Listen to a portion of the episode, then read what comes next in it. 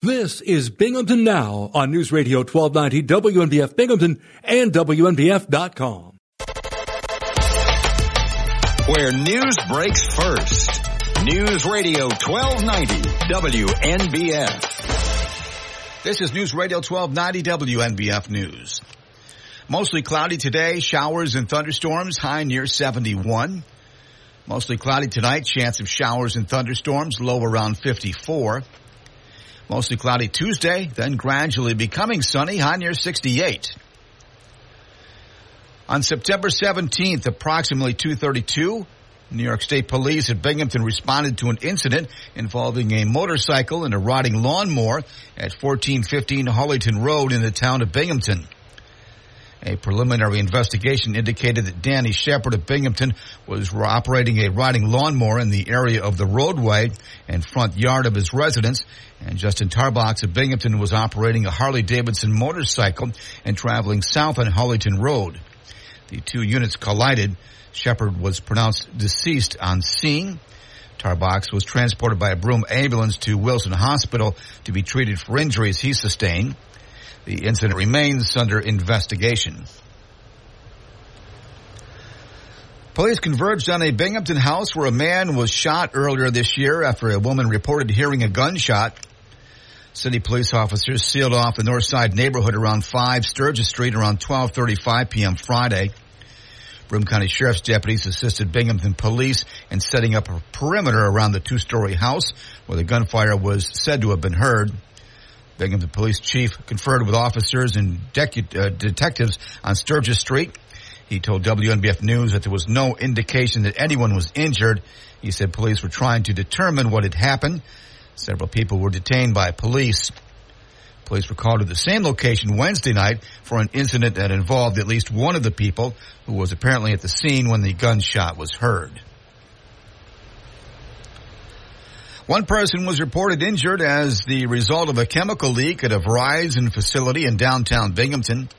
City firefighters, including the hazardous materials team, were sent to the Verizon building in Henry Street around 10:30 a.m. Thursday after a fire alarm was received. A fire department duty chief said the alarm had been activated by a leak of Freon refrigerant from an air conditioning system. A problem developed with the valve as work was being performed on the system. One man who had been working in the six-story building was treated at the scene for eye irritation. The R22 refrigerant leaked on the third floor. The gas then traveled to the floor below. Firefighters used fans to ventilate both floors. They used a meter to determine when the building had been cleared of the hazardous gas. On September 15th, members of the Metro SWAT team executed a search warrant at 182 Chapin Street, located in the city of Binghamton. During the ex- execution of the warrant, Abdul Shabazz threw a loaded rifle through a window. As a result of the search warrant, investigators located a loaded 40 caliber Keltec brand rifle, two high capacity magazines, 40 caliber and 9 millimeter ammunition, approximately 6 grams of cocaine, and items used for packaging and weighing narcotics. As a result of the investigation, he was arrested and transported to the Binghamton Police Department to be processed on criminal possession of a weapon in the third degree, controlled substance third degree, controlled substance fourth degree, possession of a controlled substance seventh degree, criminal use of drug paraphernalia second degree, and tampering with physical evidence. An Endicott man is facing five felony charges after meth and fentanyl were found during an intake process at the Broome County Correctional Facility. On September 8th, Dustin Smith of Endicott was arrested and brought to central arraignment at the Broome County Correctional Facility on criminal possession of a controlled substance charges. During correctional facility intake procedures, a routine search uncovered three clear bags hidden on his person. Bag one contained a clear crystal, crystal-like method that fielded tested positive for meth. The second and third bags contained a brown powdered substance that field tested positive for fentanyl. Following an investigation, Dustin Smith was charged with two counts of possession of a controlled substance in the fourth degree, Class C felonies, and three counts of promoting prison contraband in the first degree, Class D felonies. Smith was arraigned in the town of Dickinson Court on September 14th and remains at the Broome County Correctional Facility. And a Broome County jury deliberated at approximately one hour before finding Rayshawn Thompson of Binghamton guilty of two counts of felony criminal possession of a controlled substance in the third degree and two counts of criminal use of drug paraphernalia second degree. On August 3rd of 2022, the Broome County Special Investigations Unit Task Force executed a search warrant at Thompson's apartment, 17 William Street in the city of Binghamton. Police recovered a scale and multiple plastic bags from the apartment and over one half ounce of powder containing fentanyl in, in Thompson's pants pockets. That's a look at news. For updates on local news, weather, sports, and features, open up the WNBF app and online at WNBF.com. This is News Radio 1290 WNBF. News Radio 1290 WNBF. I'm Bob Joseph. This is Binghamton Now, Monday, September 18th, 2023. 607-772-1290. That is the number to call if you want to talk live on the radio. You can discuss local issues or other matters that may be important to you. This is WNBF.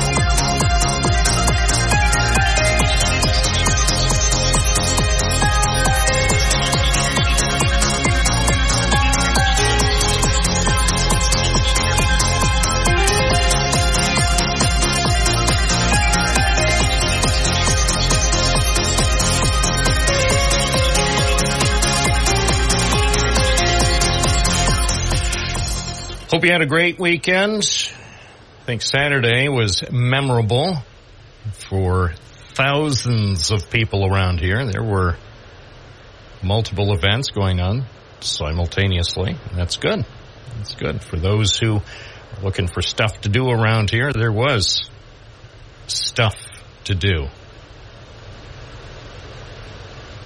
Enjoyed my Saturday. Stopped by the Apple Fest in Endicott on the Avenue, and that was enjoyable. Any place that's grilling spiedies at midday on Saturday on the Avenue, that's that's good. That's really listen. The sound of spiedies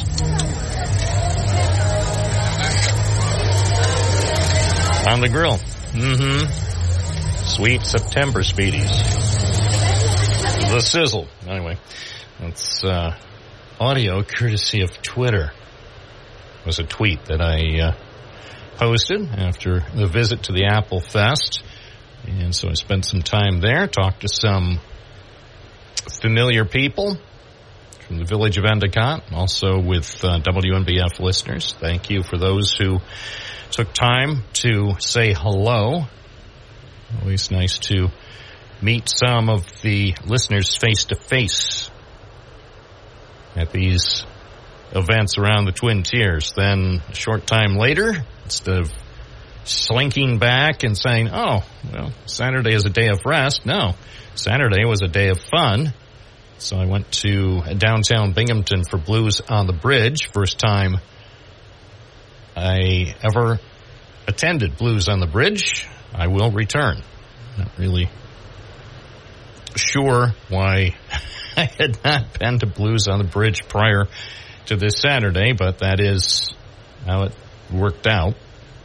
And uh, very glad, very glad I went. Saw a lot of people out there too. Officials, listeners, miscellaneous people, so. Good times, good times, and it was, uh, as they say, fortunate from a weather standpoint. Those events were held on Saturday wouldn't have been quite as much fun if those events in Endicott and Binghamton were on Sunday this particular weekend. Oh, speaking of weather, things are destined to improve. Yes, we've had some rain. Personally, I was taken by surprise with the rain we experienced on Sunday because I don't believe that was in the original forecast. Looking back, oh, to Wednesday or Thursday, I thought the entire weekend was going to be sunny, but eh, such is life.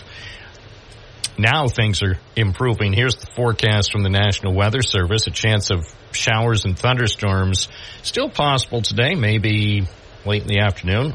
Also a little patchy fog right now in parts of the Twin Tiers. Partly sunny day with a high of 71.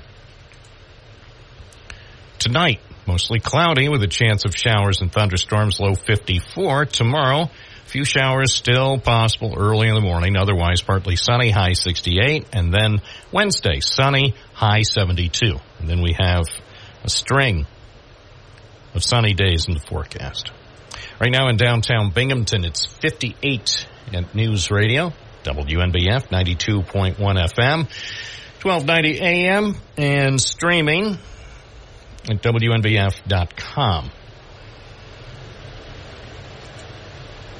What else is going on, you say? Well, uh, we had the uh,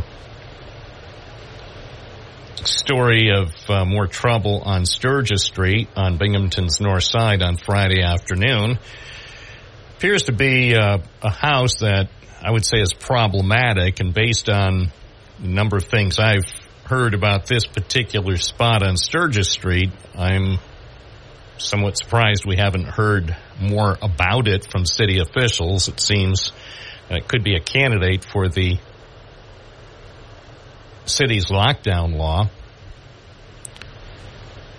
But maybe it's not as bad as they say. At any rate, they had to shut down that part of Sturgis Street off Shenango Street on Friday afternoon because uh, someone reported hearing at least one gunshot. The uh, Binghamton police were assisted by Broome County Sheriff's deputies on the scene. They set up a perimeter around the two-story house where the gunfire was said to have been heard. Uh, Binghamton Police Chief Joseph Zikuski was there and he conferred with police officers and detectives and then he told WNBF News there was no indication anyone was injured. He said police were trying to determine exactly what happened and I believe that they managed to detain about, I would say they detained at least five people at the scene, and they're trying to get their stories together, trying to come up with uh, a narrative that made sense. But as far as I know, nobody was arrested. Uh, neighbors told me that there have been ongoing problems involving guns and drugs at the, that house for months. In fact, last February, a 22 year old man was shot in the chest at 5 Sturgis Street. And then uh, in April, 28 year old Christopher Frederick of Binghamton was arrested. They tracked him down in the town of Union, and he was charged with attempted murder. And sadly, this is a neighborhood that's had problems for decades. The house is located across the street from the location where 12 year old Sherry Lindsay was killed almost four decades ago. And you may remember they opened a memorial garden on that site last November. So it's a neighborhood that has its challenges, and it's clear the police are going to have to continue to keep an eye on the situation over there on Sturgis Street on Binghamton's north side. It's 918. This is Bob Joseph, live and local on News Radio, WNBF 92.1 FM, 1290 AM, and streaming at WNBF.com. From the Gault Auto Studios, this is WNBF News Radio AM 1290. Also available at 92.1 FM. Shop Toyota, Chevy, BMW, and pre-owned at gaultauto.com. It's wonderful.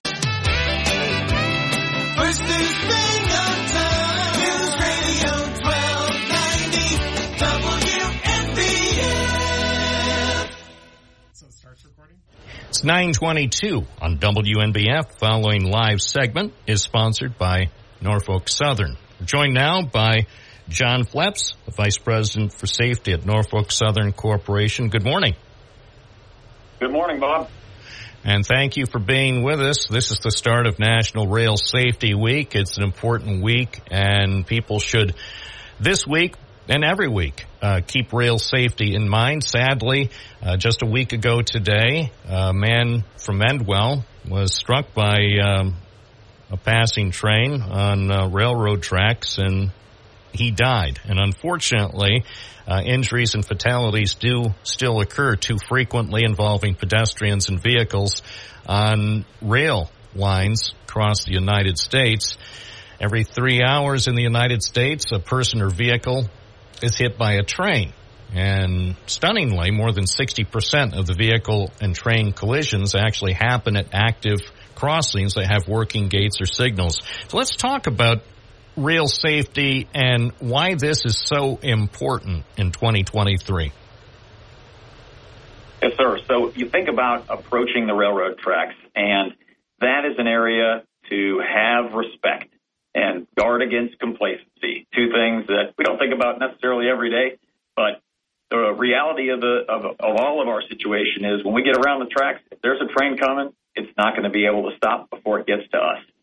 We have to take every opportunity to to live smart and make good decisions and not put ourselves in harm's way. That includes any driver around any public grade crossing. You know, Norfolk Southern is really committed to setting the gold standard for safety in the rail industry, and that, that includes all of the public citizens that are in and around our tracks, the communities that we operate through. This week, Rail Safety Week, is all about getting the message out and talking about how people can be safe around railroad tracks. So, what are some tips people should keep in mind when they're around tracks? So, a couple things. When you are, if you're driving up to a grade crossing, and when I say grade crossing, that's just a road that goes over any tracks. You got to think about what is ahead of you. If there's traffic ahead of you that could potentially put you in a tight spot where the only place that you have to hit the brakes is on top of those tracks, the best offense is a good defense. So stopping short and knowing you have a way out is the first and foremost defense that you can put up. Uh, another tip: if you find a situation where you or anybody else is stuck or the or is incapacitated near the railroad tracks, there's an emergency, and you want to get that message to first responders, just call 911. If you head over to the to the crossbucks or the gate mechanism that's there at every crossing across all of North America, there's a little blue sign. It's called an emergency notification sign, and that sign has a unique identifier on it, a number that is unique to that crossing. So when you call 911 and they say, "Where are you?" you can refer to that number. They can get in touch with Norfolk Southern or any other railroad and take proactive action to get trains stopped seconds matter when there's an emergency around the railroad tracks. So if you know where to go to get that message to the right people, you can save somebody's life. How do blind spots factor into incidents around rail crossings and uh, just generally around tracks? Blind spots, I've heard, can be a, a p- potential problem. Absolutely. You know, everybody thinks they're going to know that a train is coming. They're big, they're loud, they have really loud horns, but the reality is a train can sneak up on you. And it's especially prevalent at a crossing that does not have those lights and gates. At Norfolk Southern alone, there's over 10,000 what we call passive crossings. When you approach one of those crossings, you have to understand the train always has the right of way. And you do the same thing that you teach your kids when they're going to cross the street. Stop, look, and listen. You pull up to the crossing, hit those brakes, look left, look right, ensure you know the way is, is clear before you proceed across. Another blind spot, not related to driving, but is unfortunately the cause of many of the accidents and deaths that occur on railroad tracks every year, are people who are using the tracks as their way to get to where they're going. It can be an easy trap to fall into. The tracks are often they, they look like a tempting bike path, flat, straight, and and clear. But again, if you find yourself walking in the road tracks, you are putting yourself and the people that you're with at extreme risk the, the tip that I want to pass along is today's modern headphones. The technology has come such a long way. They do a great job at drowning out all the noise around you, even the noise of a freight train that's blasting its horn coming up behind you. Tragically, many of the accidents that occur on railroad tracks are to citizens that are walking down the middle of the tracks with their headphones in and cannot hear what's coming up behind them. So talk to your kids about it, talk to your friends about it, a little bit of education can go a long way. Don't ever use the, the railroad property or railroad tracks as your way to get to where you need to go. It's private property, and it, it, just find a better way. What should people do if they encounter a crossing where there's no gate? There are quite a few of those around here in rural sections of Broome and Tioga counties. No doubt, no doubt. yeah, Binghamton in the area, it's a railroad town, and, and Norfolk Southern is very proud of our heritage in the area. When you look around at a private crossing or a passive crossing, again, one of those crossings that just got the, the, the X that says railroad crossing on it, approach that crossing, prepare to stop, know that you have a way across. If it's nighttime, sometimes the edge of that crossing can be a little bit deceiving, so really slow down, flip your brights on if you need to. Really be careful to know where the edge of the crossing is so you don't end up getting your car stuck on the tracks. Again, if you do get stuck, just get out of the way. Don't try to save your car. Go find that little blue sign, call 911, and work to get the train stopped before it gets there, and we can get somebody to clear your car from the tracks safely. Where can people get more information about rail safety? A couple places. If you check out Operation Lifesavers website, which is www.oli.org. Operation Lifesaver is a nonprofit that is fully and completely committed to creating awareness about safety around railroad tracks. It's a national uh, organization, and there are tons of tips and facts and statistics on there that you can reference and you can share with your, your friends, or maybe you're, if you're a teacher, you can share it with your students. Also, you can check out www.nscorp.com. That's Norfolk Southern's website. We have a ton of dedicated content on there about safety of our operations, the safety of the public, and what we're doing to ensure that we do everything we can to ensure the safety of the citizens and the communities that we operate through. John Fleps, Vice President of Safety for Norfolk Southern. Thanks for joining us today to talk about rail safety. Thanks for having me on, Bob. And the preceding segment was sponsored by Norfolk Southern. It's 929. I'm Bob Joseph, live on WNBF, 92.1 FM, 1290 AM, and streaming at WNBF.com.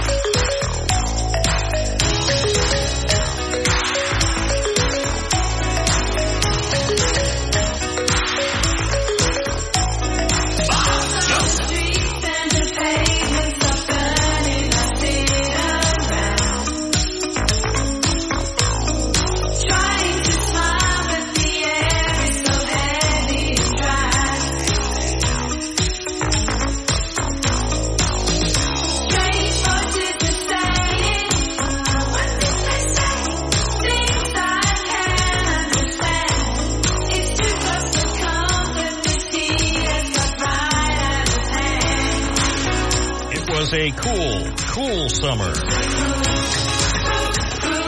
It's 932. Bob Joseph taking calls now at 607-772-1290. Ron from the west side of Binghamton. You're on the air. Yes. Hi, Bob. Good morning. Uh, I guess I'm the first uh, caller. You had the Norfolk Southern gentleman on, but I thought I'd call this morning, the first day of the week, uh, from the oddities department. And I was thinking we've got in, I guess about three weeks, a little more. Am I correct? The Columbus Day parade with the band competition. Would that be correct? I'm not familiar. I, they haven't contacted me. Oh, um, I thought it was, you know, a yearly thing. Um, I expect we'll we'll have that. Well, at any rate, uh, I found this interesting story in the paper today. You've heard uh, of the book uh, of uh, 20 or so years ago. The book was entitled "And the Band Played On," and then there was a song that goes oh hundreds, hundred years back. Uh, Casey would dance with the strawberry blonde and the band played on. Well, here's an interesting story that was in the paper. Uh, band director arrested after performance continues. And this is from uh, our local paper. It says, I quote, an Alabama high school band director was shot with a stun gun and arrested after Birmingham police said he wouldn't tell his band to stop playing. It was at a football game, a Thursday night football game, and he was charged with disorderly conduct. Apparently, they wanted the band to stop playing and the people to leave, and he wouldn't stop. So they used a stun gun on this guy to get his band to stop playing. Um, a little bit of um, um, overreach there by the authorities, would you think? I don't know. I all I know is what you told me. Why didn't he stop playing? Well, I don't know. It says uh, police say the Jackson Olin band stopped performing, but that the director disregarded officers and told his students to keep playing. And uh, police officers, accompanied by security guards, went to arrest him, and he got into a scuffle with them. Uh, sounds like sounds like multiple people made bad decisions. The police and the band director. Why? Why would he, unless he was a troublemaker? Why would he tell the band to keep playing after they stopped performing and after it was clear that the authorities wanted? I don't know. Wait, who wanted them to stop? People in the area?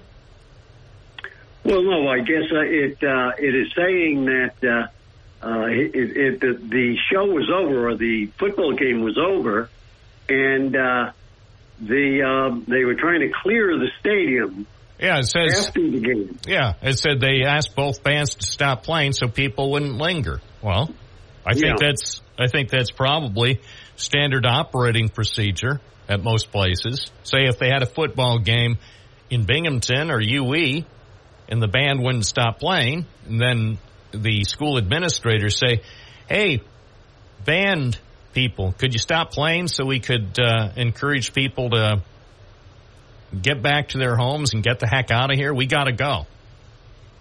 Well, I, I would think rather than using a stun gun, maybe they should bring in their negotiating team.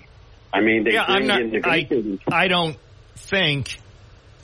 I don't think using the stun gun was appropriate. But then again, based in all I can do is base it. Looks like to me you're reading from this AP story, so it looks Yeah. to me that uh, he he should have had the uh, band stop playing, and then the police should not have used the stun gun. So maybe maybe um, cooler heads will prevail, and maybe both the band director and the police officer who were involved in the scuffle will apologize to the other and, and go out and have a cup of coffee. There's, you know, sometimes things happen, and I've seen this. I've seen where things happen where good people do um, probably t- take incorrect action under the circumstances. And I, I think we're all capable of that. And, and it's in the heat of the moment. You're having fun. And look, I, I played in a high school band. It was fun. If, if the cops came, or say if the school administrator, if the principal at UE had said, all right, to the director and the, the band, enough. Let's wrap it up so we can get some of these people out of here. Because if you keep playing, they're probably going to stay till midnight.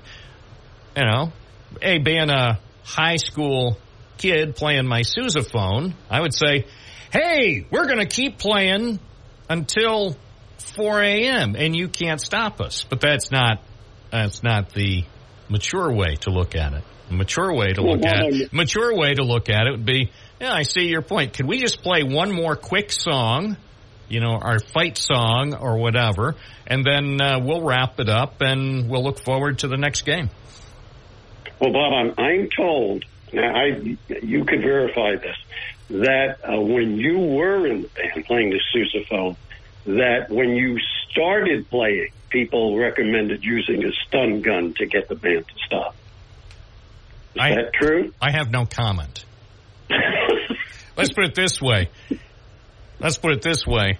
It sounded a lot better when I switched from trumpet to tuba and sousaphone. Oh. I, my, unfortunately, my embouchure. I was just having this conversation with someone the other night about about some people who are just not, or not the other night. It was actually uh, Saturday afternoon at uh, Blues on the Bridge because one of the bands has has um, a very talented person playing the trumpet and we both marveled at his uh, his talent on the trumpet, and we both uh, had apparently similar experiences in high school where we could play.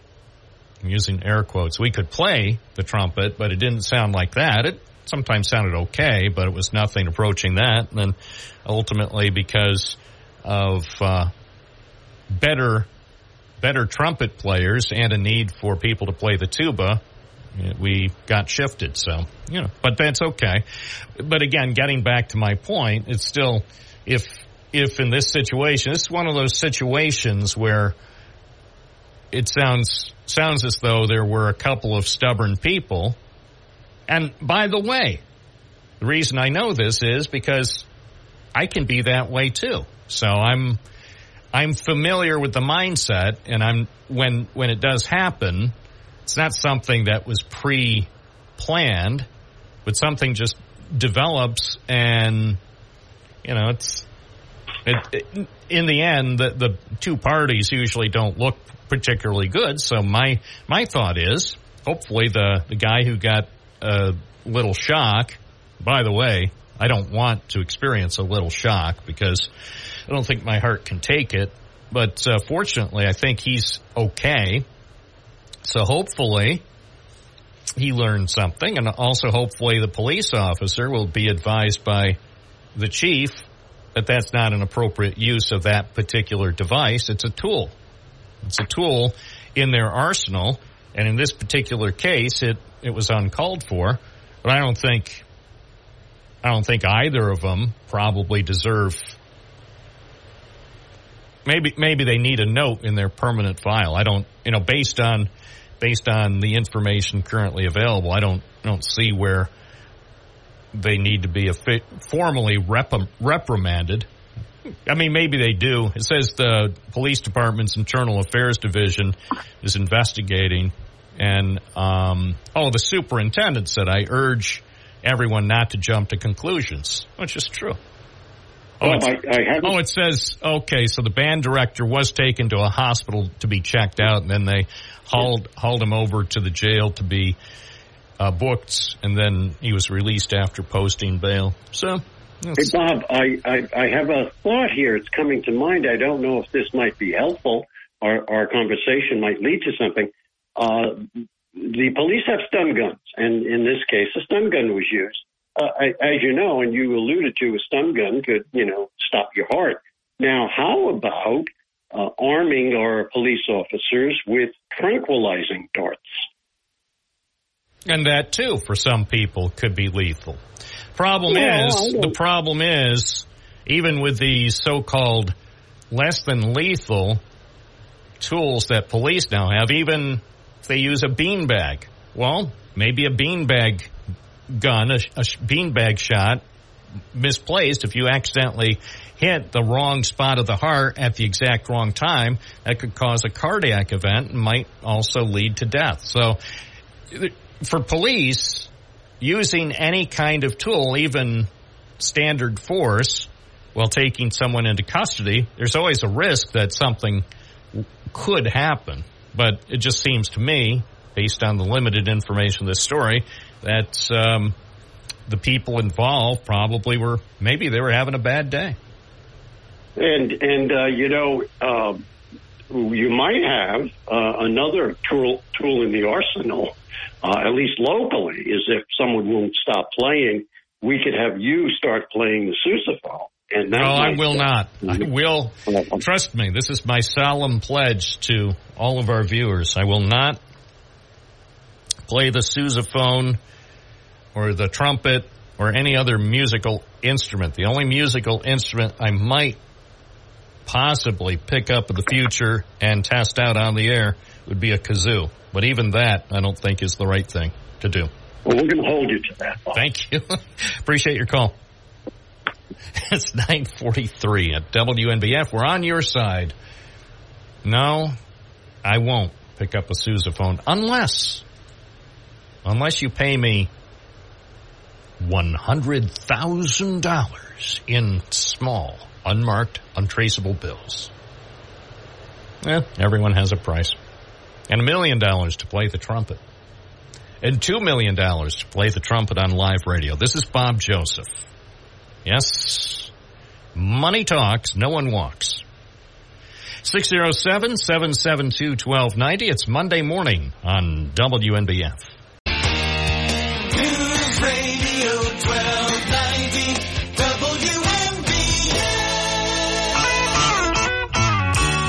945. Bob Joseph at WNBF taking more calls more often.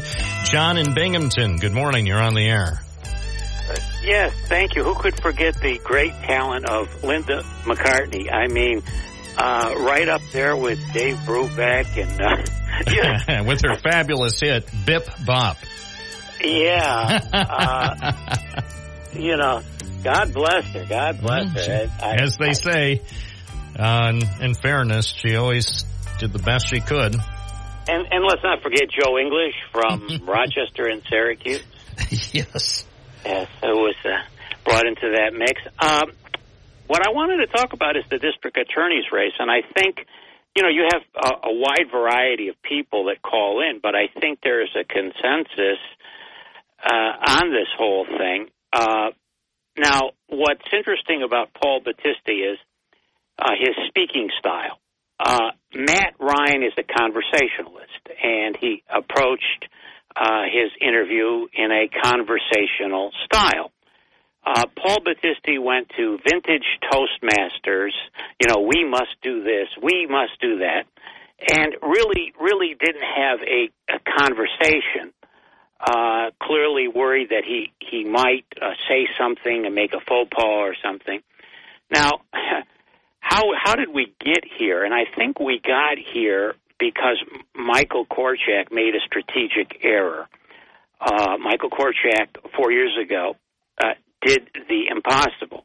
He r- ran in a three-way race and won on a line with more than enough baggage for any candidate to uh, to handle. Uh, why he didn't stick with success and go uh, again with a independent line of his own uh, and become a third party candidate in a three way race is beyond me. Uh, that uh, being said, uh, one of the things that Paul Battisti remarked on was, oh, and by the way, I have something in common with Vic Furman. I did too file a police report against Matt Ryan. you know, uh, so you know that that's that's just for the record. But I will support him this time out. I think that uh, uh, Paul Battisti talked about this uh, empty lot, uh, this Occupy Binghamton, uh, that canard, uh, but he didn't say anything about the biggest crime in the history of the city of Binghamton is regarding the destruction of public property, which is the Rec Park arson. Uh, uh, and who was the mayor back then? Well, it was one of his endorsers, uh, former mayor Rich David, uh, who failed, and his police endorsers who But failed. in fairness to Mayor David, on the last day in office, didn't he announce a reward for the the arsonists in connection with the rec park? I mean, we had been waiting for a long time, and then now I I can't speak specifically about it because my I was off that day, um, so for whatever reason I was unable to cover that. But didn't Rich David announce that uh, the city was going to uh, put up a reward to uh, track down the dastardly uh, doers of the uh, fiery deed at Rec Park? Well, yes, and that was, of course, for a Senate campaign, and, and uh, in case anybody brought it up, and then he would finesse the fact that that was done on the the last day of his administration. Uh, but clearly, clearly, if if uh, Paul Battisti is concerned about law and order and crime, he should go back to the days when uh, uh, Black Lives Matter ruled ruled the streets, ruled the courthouse, ruled Cheri Lindsey Park. Uh, and let's not forget that on the same night of that arson, there was a vandalism uh, spree on Main Street and at the Price Chopper Plaza. So if he wants to talk about uh, Mayor Ryan's law and order, let's look to Richard David's track record, and let's look to, uh, for example, how does he feel about civil rights? Paul Battisti, uh, the mayor of Binghamton, Mayor Rich David, uh, declared a curfew, a curfew on hard-working people. He closed uh, City Hall. Uh, uh, you know, we we don't know. I mean. it, it it's sad to watch, and I again I made the comparison to to Jason Garnar. Uh, both Paul Battisti and Jason Garnar had fathers uh, that were longtime employees of Broome Community College, and they used uh, their connections at the college as well as their huge pensions uh, to uh, the uh, the candidates, their sons as candidates, so their son could get on the pa- public payroll like they were. So, you know, I I just uh, think that the the public and, and let me just wind it up with this. Do you want an example of uh, the problems of close uh, contact between law enforcement and the district attorney's office? There's no better no better example than the Cal Harris case and the debacle that that turned into and may cost the taxpayers millions of dollars as that lawsuit winds through. You had uh, a district attorney with blind political ambitions. You had the original defense attorney, Joe Cawley, uh, priming for a, a judicial campaign, and you had all these uh, state police people involved. Uh, you know, you can have any opinion you want about Cal Harris and his guilt or innocence, but the fact of the matter is that shows you why you don't want to go down that road. Appreciate your call. Keep me posted. You're yeah. Uh, by the way, anything new on the west side? Are the tennis courts still open? Uh, well, they're they're the uh, the Cram David uh, pickleball courts. Uh, you know, I didn't see any budding Arthur Ashes over there. any any uh, sharp Sharapovas out there playing in their tennis whites. What about Coco Gauff?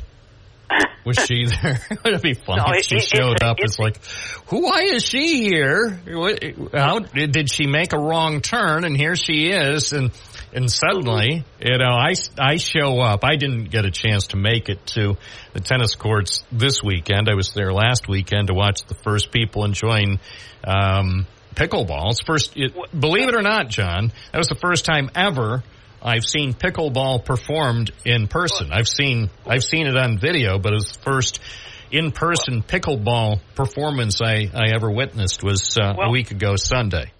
Uh, what would complete the tennis courts in my mind is a big bronze sculpture of the partners of LG and T. anyway, you're too kind. Anyway, thank you, John. Keep me posted. It's 9:53. This is Bob Joseph on your side. We're here for you. We work for the community. You, you are why we do this. 607-772-1290. The program is on till noon, and we appreciate everyone who listens, and we, of course, appreciate everyone who calls. If you want to call, even if you've never called any radio program before, now would be a good time. Love to hear new voices every day on WNBF 92.1 FM, 1290 AM, streaming at WNBF.com.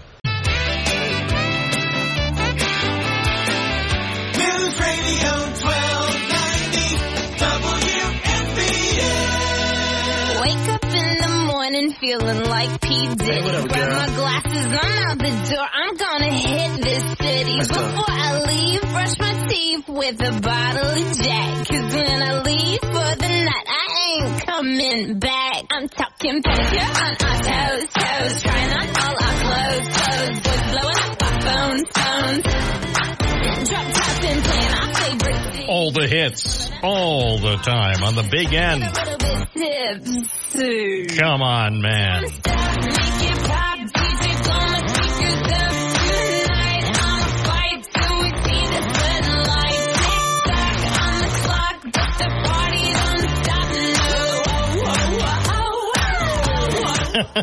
You thought that we deleted it. Well, we tried, but somehow, as they say, once you once you enter something into the system, it's next to impossible.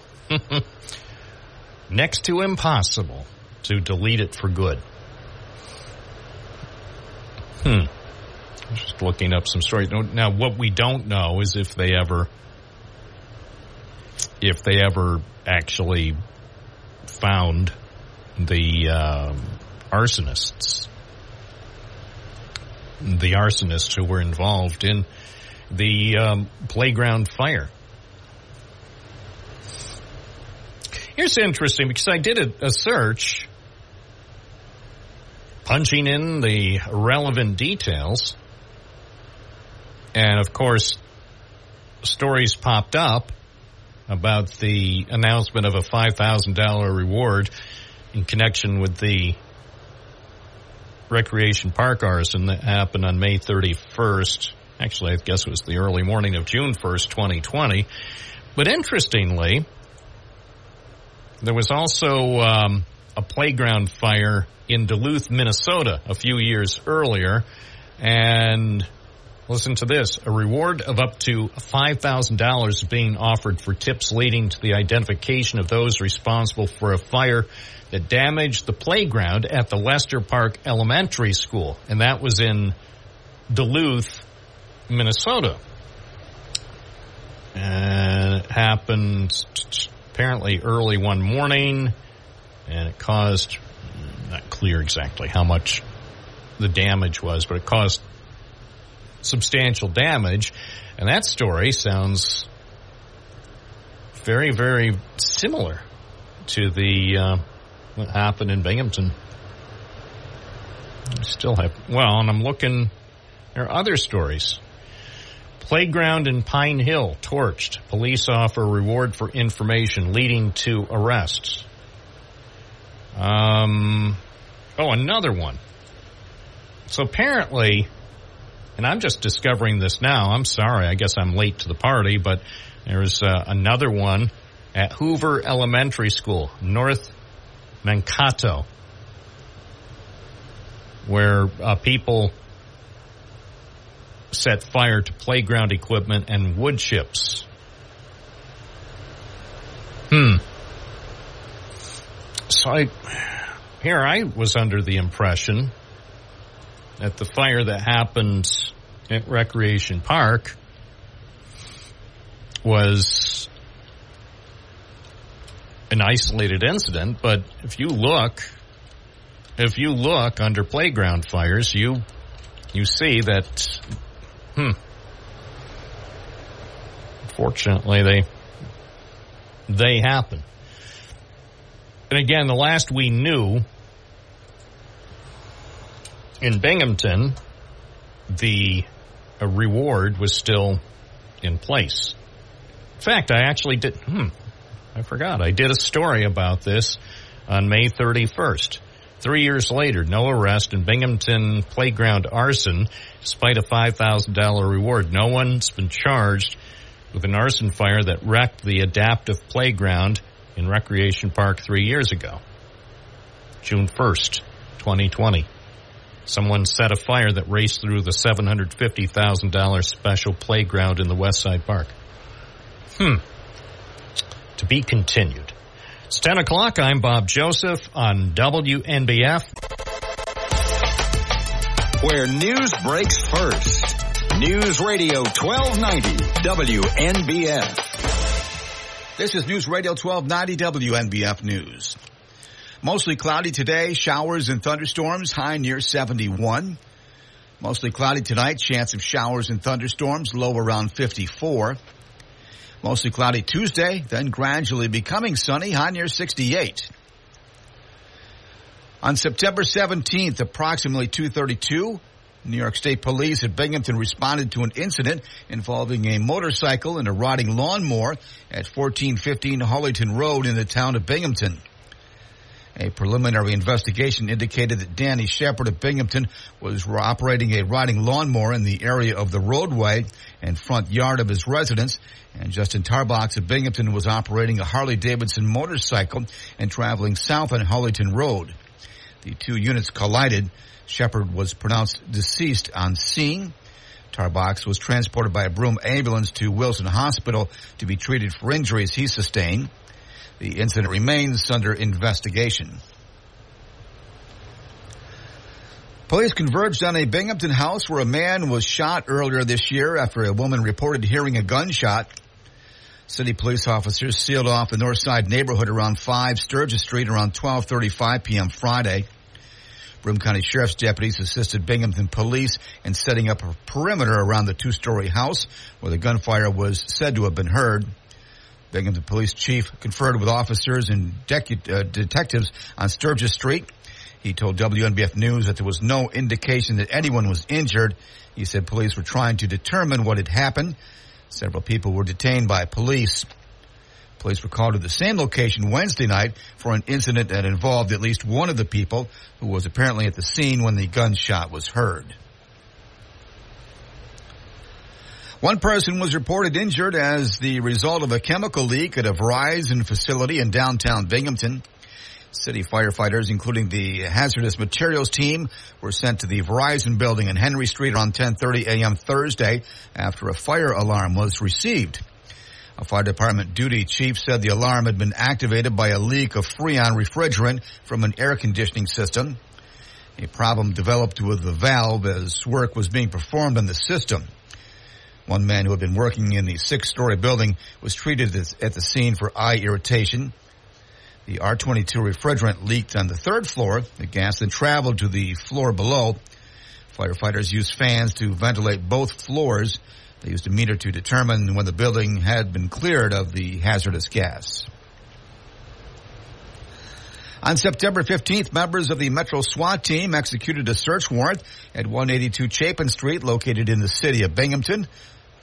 During the ex- execution of the warrant, Abdul Shabazz threw a loaded rifle through a window. As a result of the search warrant, investigators located a loaded 40 caliber Keltec brand rifle, two high capacity magazines, 40 caliber and 9 millimeter ammunition, approximately 6 grams of cocaine, and items used for packaging and weighing narcotics. As a result of the investigation, he was arrested and transported to the Binghamton Police Department to be processed on criminal possession of a weapon in the third degree, controlled substance third degree, controlled substance fourth degree, possession of a controlled substance seventh degree, criminal use of drug paraphernalia second degree, and tampering with physical evidence. An Endicott man is facing five felony charges after meth and fentanyl were found during an intake process at the Broome County Correctional Facility. On September 8th, Dustin Smith of Endicott was arrested and brought to central arraignment at the Broome County Correctional Facility on criminal possession of a controlled substance charges. During correctional facility intake procedures, a routine search uncovered three clear bags hidden on his person. Bag one contained a clear crystal, crystal-like method that fielded tested positive for meth. The second and third bags contained a brown powdered substance that field tested positive for fentanyl. Following an investigation, Dustin Smith was charged with two counts of possession of a controlled substance in the fourth degree, Class C felonies, and three counts of promoting prison contraband in the first degree, Class D felonies. Smith was arraigned in the town of Dickinson court on September 14th and remains at the Broome County Correctional Facility. And a Broome County jury deliberated at approximately one hour before finding Rayshawn Thompson of Binghamton guilty of two counts of felony criminal possession of a controlled substance in the third degree and two counts of criminal use of drug paraphernalia second degree. On August 3rd of 2022, the Broome County Special Investigations Unit Task Force executed a search warrant at Thompson's apartment, 17 William Street in the city of Binghamton. Police recovered a scale and multiple plastic bags from the apartment and over one half ounce of powder containing fentanyl in, in Thompson's pants pockets. That's a look at news. For updates on local news, weather, sports, and features, open up the WNBF app and online at WNBF.com. This is News Radio 1290 WNBF. News Radio 1290 WNBF.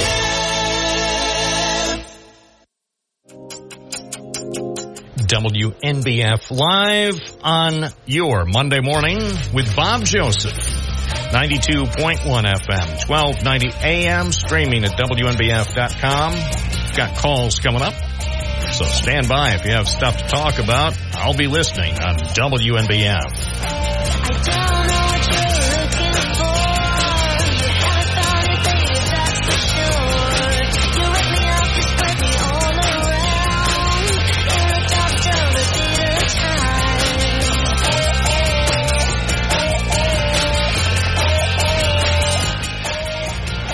Coming up, the Greater Binghamton Clean Energy Career Summit and Job Fair, and that'll be on September 27th here in Binghamton. Joining us now to talk about that is Adam Flint, who is Director of Clean Energy Programs at NEST, the Network for a Sustainable Tomorrow. Good morning, Adam.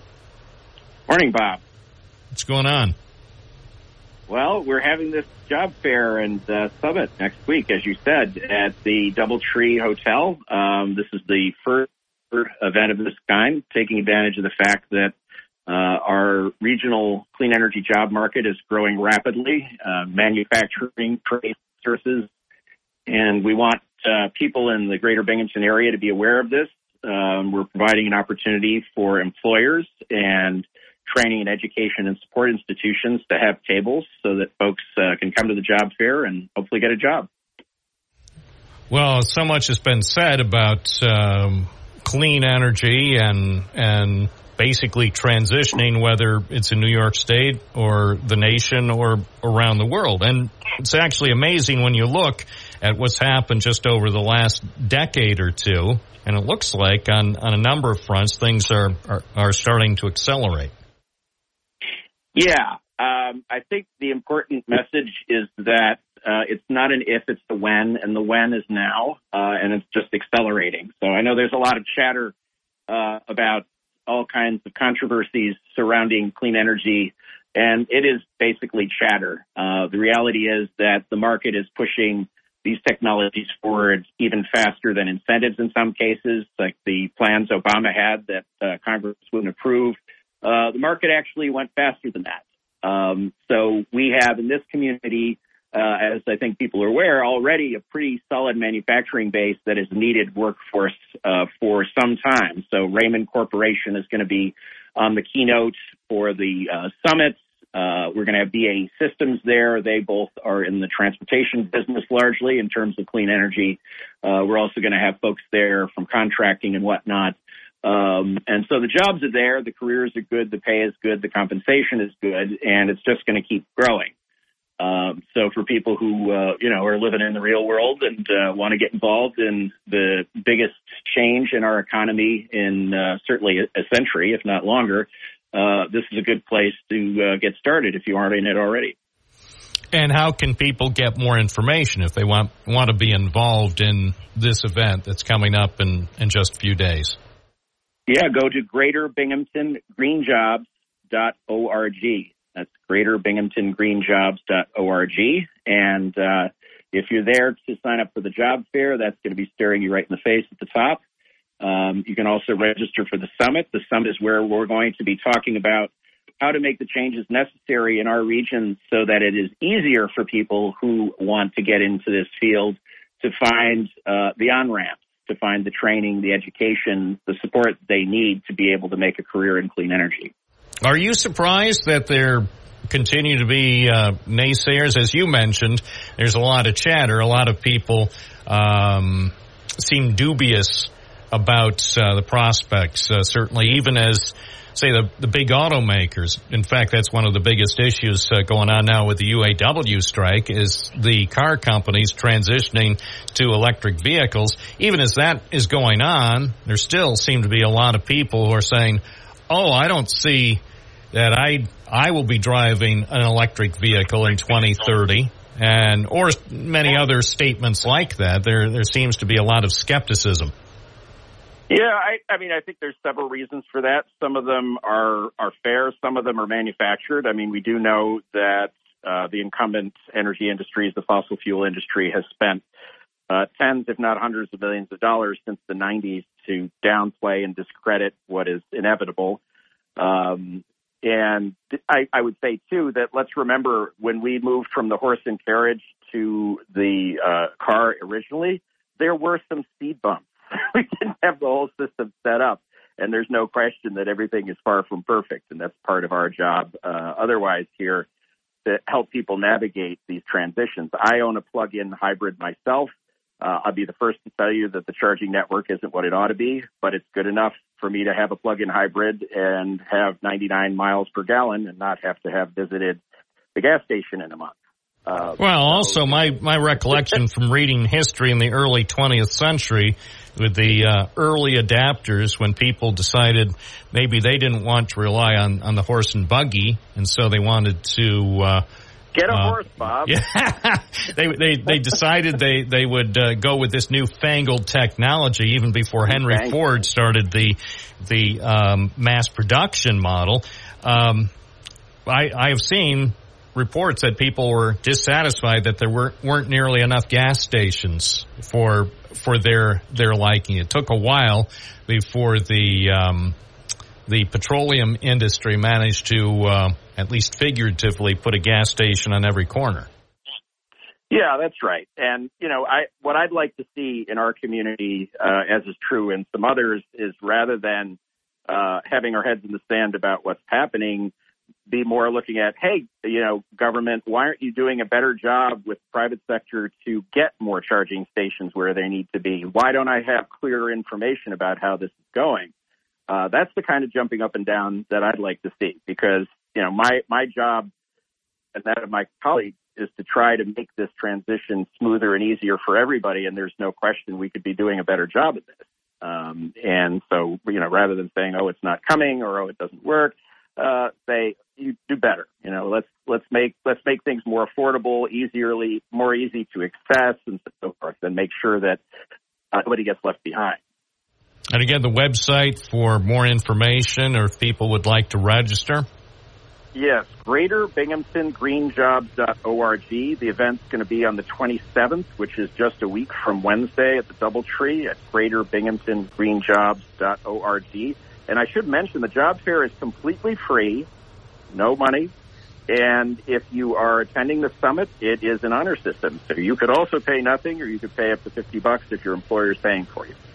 Adam Flint, thanks for the information. And you'll be fed. You'll be fed. Don't forget about that. Yes. Mr. Flint, thank you for joining us. Thank you as always, Bob. Always a pleasure. Thank you. Uh, 1018 WNBF Live on a Monday morning here for you. And taking calls at 607-772-1290. If you have thoughts, remember we're a local program, so we are hereby authorized to talk about local issues. So say if something happened in your neighborhood over the weekend, uh, you don't need to wait for Dan Bongino or Sean Hannity to come on this afternoon and call them. Not that they don't care. I'm sure they care about what happened in your neighborhood, but there's a higher probability that you'll be able to talk with a local host than with Mr. Bongino or Mr. Hannity. Although you can try if you have thoughts about, you know, well, what happened over in Binghamton uh, over the weekend? That that was that was interesting. I'm sure Mr. Hannity's people would say, yes, please stand by. Sean will speak with you in 30 seconds. Or you can call now, 607-772-1290, and Bob will speak to you on WNBF. From the Gault Auto Studios, this is WNBF News Radio AM 1290. Also available at 92.1 FM. We're still saving the Southern Tier money at Gault Toyota.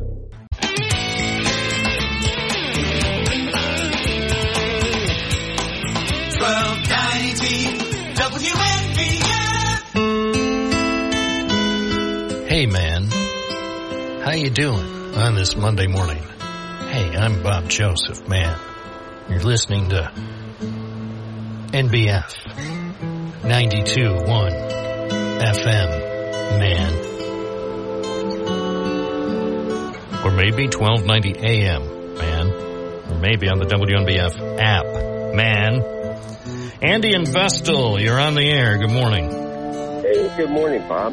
Hey, I was in in downtown Binghamton. I'm back in downtown Binghamton right now, and I ran into uh, a person who was picking up litter with some tongs, you know, the long stick.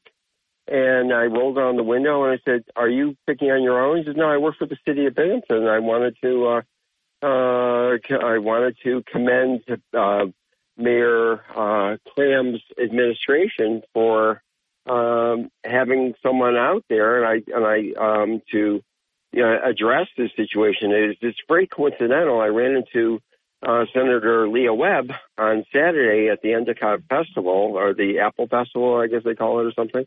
And uh, I brought up that same subject. I said, "What would what would Broome County or look like clean for a day? You know, for one day, if you didn't have to look at at cigarette butts and just paraphernalia litter all over all over the streets uh, um, in this area. I think we, uh, I think people when they come visiting here, I feel like we're the poor. They they think we're the poor relatives that just don't have a pot to pee in because we look we look so shabby, you know, in many cases. And it's I I think, and the point I was trying to make is, um, I think we just need large neighborhood cleanups where we could where if the media would cover a huge, you know, huge area of of Broome County of um, and say this is what Broome County looked like today. This is what it looks like right now. The same same area without the litter. You know, and I think it would I think it would be a start of something that would give people I've used the term pride of ownership. You know, um, and I think it would be certainly it's something I don't know. It would just it would better housekeeping. Well, that's nice. Yeah, I was. Uh, gee, I was over at Apple Fest on the Avenue on uh, Saturday. I didn't see you. I didn't see Leo Well, Webb. I didn't. I didn't. I didn't. Where I didn't Where was Leo Webb? Where? Lea Webb, she, I, Washington Ave. I mean, she was walking with another, another gentleman. I think someone who was oh really who's part of her campaign or who, who's on her like campaign manager or something. I think we were introduced by failed I, I gentleman. I, I am sorry, I cannot remember his name, but I was introduced. Hope you don't mind. I'm uh, multitasking. I'm sending emails while you're talking, so don't. Sure. Your call, Actually, by the by, by the way, by the way, Andy, your call is important to me. That's on my screen here. I have to say that. I, I feel like I'm a cable representative or in the circulation department. Your call is important to me. Continue. Well, thank you, sir. well, well, in order in order to get my in order to get all my tasks done, I have to do five things in addition to the radio show. So don't don't take it personally. It's it's the only way if I'm going to get out of here by midnight. well, you're running a six, burner stove. You have to get every uh, pretty efficient. yeah. Everything's got to be. Uh, Don't get me wrong. I, I I'm loving what I do. I, I would I would have it no other way. I, I think I think they uh, want me to multitask in order to keep me out of trouble. So maybe so maybe the next time I'm I'm in Vestal, I I can keep a firmer grip on my cell phone so it doesn't wind up in the middle of the roadway. If you know what I mean. Well, well, I'll tell you. Uh, just uh, I keep tuning what goes on in Vestal. I just before you know it, November seventh will come up, and there'll be a big election. Oh my so you'll gosh. have to see. You'll have to stay tuned and see what goes on. Yeah, yeah, we'll cover it. We'll cover it. Even, even if my cell phone mysteriously ri- winds up in the middle of the roadway and then Yeah. somehow gets crushed by an Well- errant steamroller. That's it. Three That's times. it. Hold- All right. Thanks. on Andy. tight. hey, thanks a lot. My cell phone has never wound up in the middle of the roadway, except in Vestal. My kind of town. Vestal. They mean business. Oh, kid. Your cell phone is in the middle of the road. I know. I know. It's not because of me. It's because of you. Don't you love it when somebody and for and etiquette look professional etiquette is you don't slap someone in the hand when they're using a cell phone. It's just not done. Anywho, 1027 WNBF Beverly in the town of Dickinson. Good morning. Good morning, Bob. Um, I was listening to that man that was talking about the railroad tracks, and uh, I um, I was going up to my nephew's house. Uh, he lives on the old state road, and uh, when we made a right hand turn, there was a rail, there was a train sitting on the tracks, and I thought to myself, it had a red light on it, and it was flashing.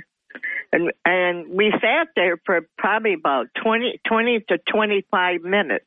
Do you believe that they were changing, uh, maybe changing uh, lanes on the tracks? I do believe it. Well, anyways, it was, uh, you know, it, wasn't an, an emergency, but if it could have been, I, you know, I would have, I still have to wait. You always have to wait. You you can't I was kinda you you can't go over the tracks when the uh, No, crossing lights are activated. That that is rule one. right. But the train was parked I'm going to say at least from 20 to 25 minutes. Like I said, I just wonder if they were changing lanes or something. Or, or changing tracks. But anyways, it kind of scared me, you know, because I thought thought maybe there was an accident on the other end or something like that, you know, and I didn't know any other way to get to to my nephew's house unless we backtracked and went up Revere Street, but that's a long ways. You got to go up that hill. That's true. So, So but the bottom I line is don't take chances. Do Oh, not no, we take taking chances, chances, but ever. But I thought maybe there was an accident someplace, and Well, and my husband asked me. He goes, "Well, is there another way?" I said, "Well, we'll have to backtrack and go up Revere Street, way up that hill." And I said, "It's kind of hard to climb." Mm-hmm. And just as I said that, they started moving. Of course, it took probably oh maybe ten minutes to, you know, or fifteen minutes to, you know, to go all the way up the tracks. But anyway, I was kind of scared because I thought that maybe there was an accident someplace.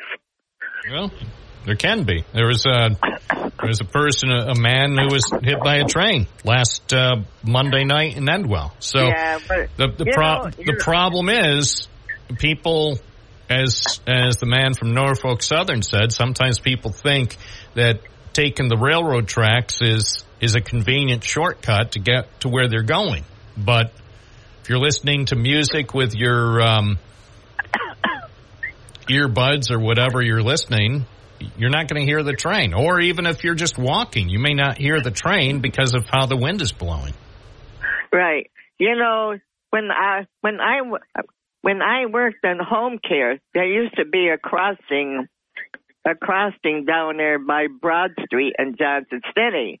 Well, I seen other people crossing there. You know, this is many years ago, and I got and I started.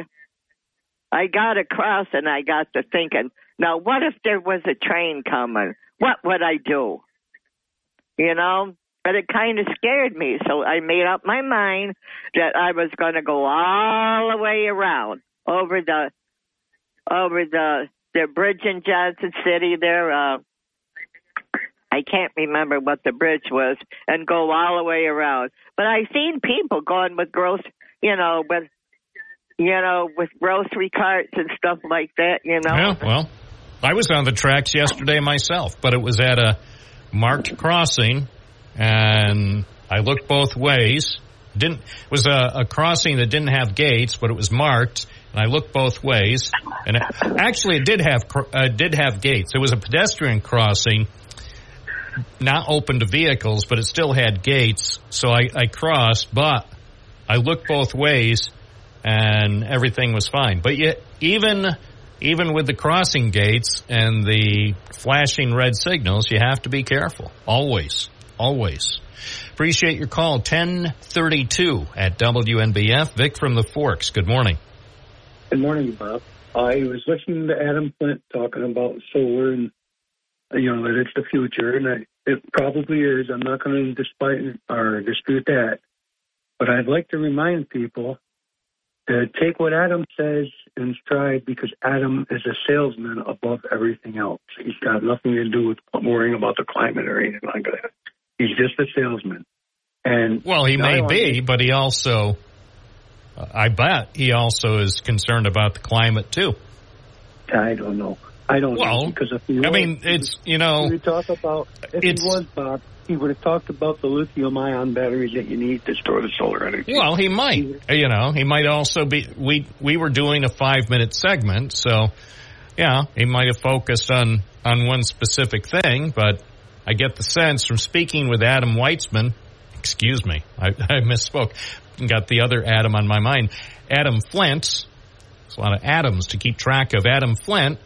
I uh, believe he's he's very much in involved in and concerned about about climate change apart from from any business interests he has.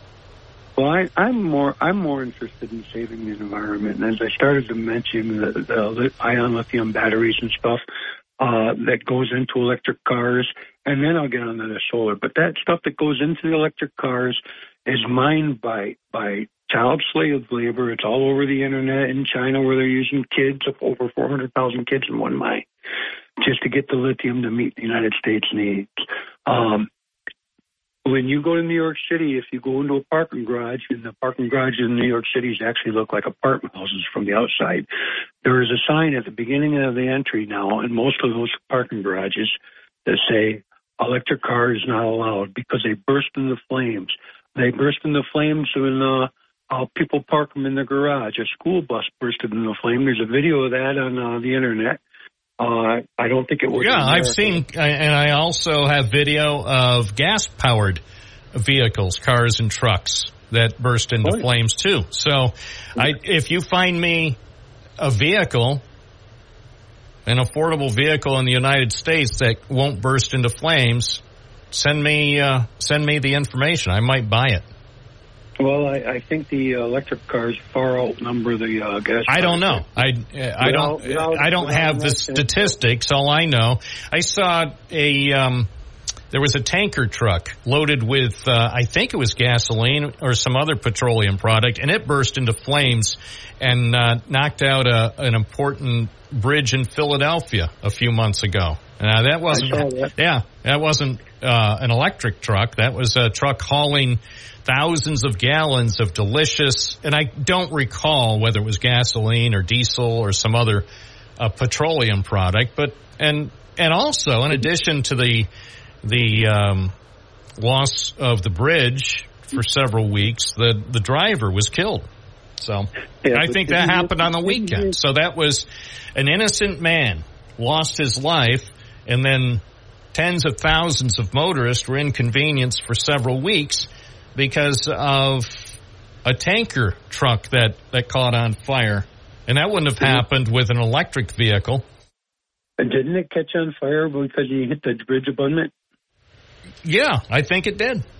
And I, Right, I well, think, that- remember, speaking of natural gas, remember that time when the guy um, was driving up there near um, Chenango Bridge and his truck hit a deer and he didn't react properly. And so the, the interstate highway was closed for, for hours. So, you know, if you want to, if you want to uh, comment about various news incidents. I mean, fires happen with gas and diesel vehicles.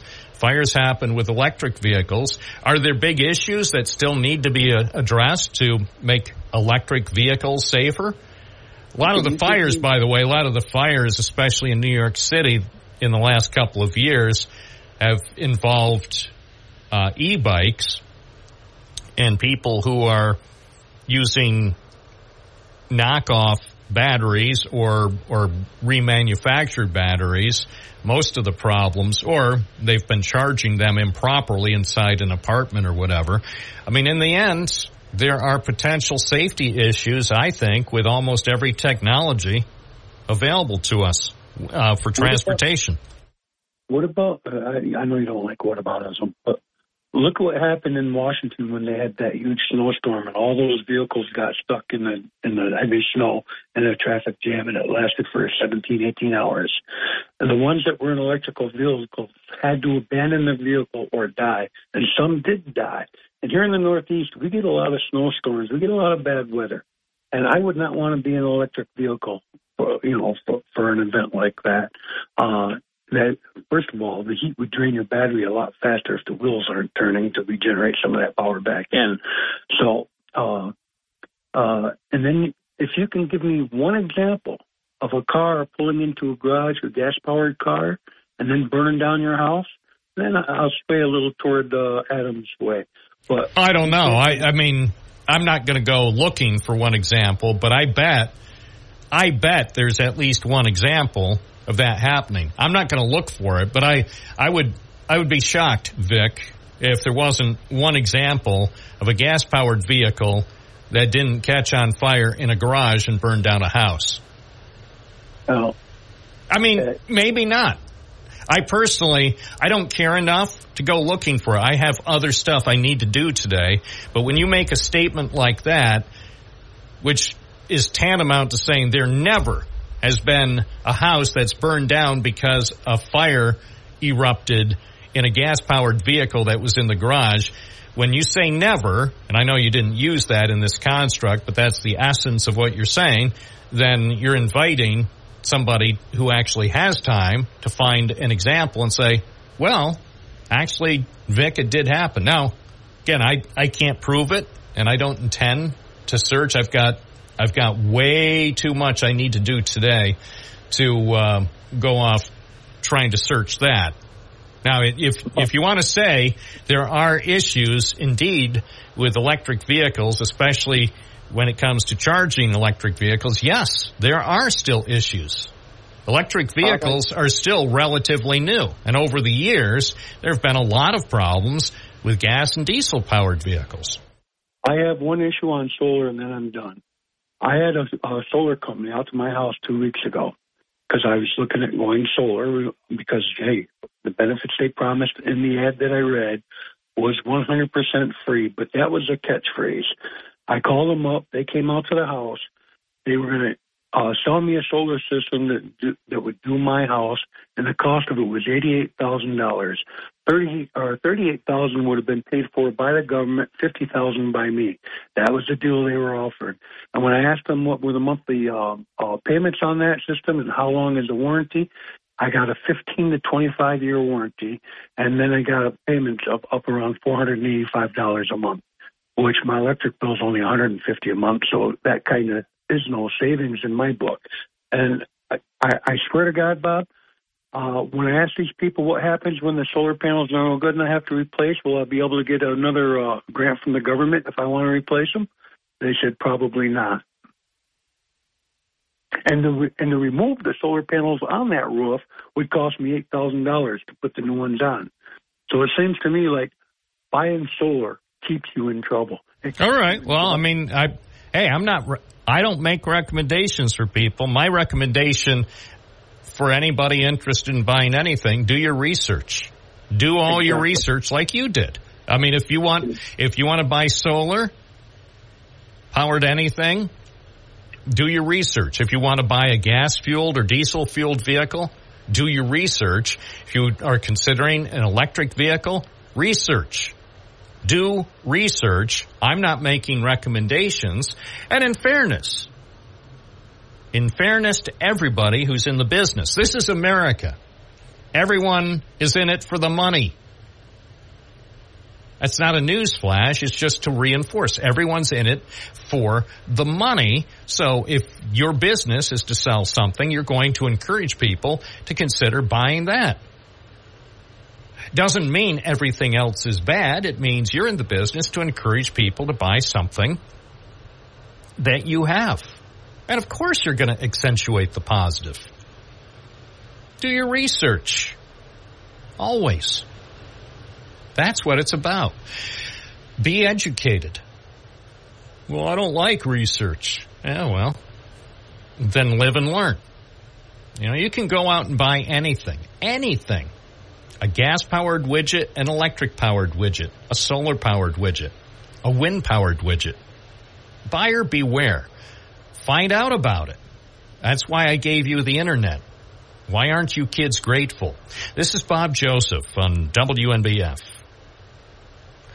My number. I know. What? 607-772-1290 Monday morning with Bob on. WNBF.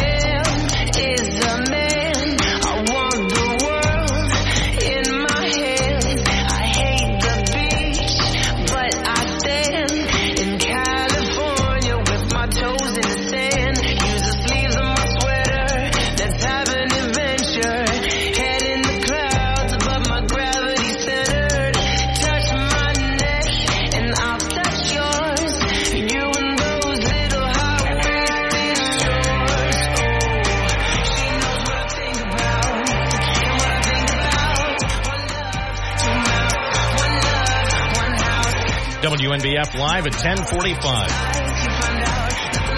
Ugh, so chilly today.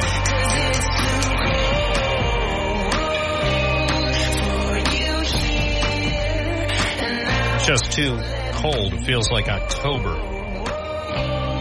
We need to warm things up. All right, let's go uh, back to the phones. DJ in Binghamton, you're on the air. Good morning, Bob, and all greater Binghamtonians. I just wanted to say happy birthday to all the September babies. Very pleased to find out that Charles Stanley's birthday is September 25th. And I share mine with Jenna Ortega. You guys watch the show Wednesday ever or heard about it uh, at the end of September? You know, Bob, my mom always raised me coming up, and all of us, six children, uh, Jerry the barber's wife, that uh, you don't go to school on your birthday. Your birthday is your day. You don't have to go to school. You don't have to work. And I guarantee, I, I, uh, I continued that. So, all you September babies, happy birthday. When's your, what's your month, Bob? You can tell us. No, I but I was born, and uh, the world rejoiced. I'll just say the, the world the world rejoiced. It, they said uh, for that particular decade at Lourdes Hospital, I was the Yeah. best the best baby they ever had that decade. I was baby of the decade. I remember that. But you know, they It was on the front page of the Binghamton Press. Baby of the decade, born at Lourdes Hospital. All others, the contest is over. Even though the decade wasn't over, they ended the contest for that decade and they said, skip it. If you're planning on having, having a kid, you wait till the next decade because the baby of the decade has just been born. They ended the contest and, you know, but of course, I seldom mention that because, you know, I'm a humble lad. Bob, I don't know why, but September is always, to me, and all my memories, the most beautiful, sunny month. It's perfect weather. It's always 72 around there, apple picking. You know, we just celebrated Rosh. Hashanah with the apples and the honey. floods, What? devastation, earthquakes, Yeah, there was a flood wildfires. Only, yeah, but wasn't that just once? And wasn't that when they went and blessed the river and threw flowers in the river and then the river flooded? Instead of blessing the Lord, they went down and remember that the politicians blessed the river.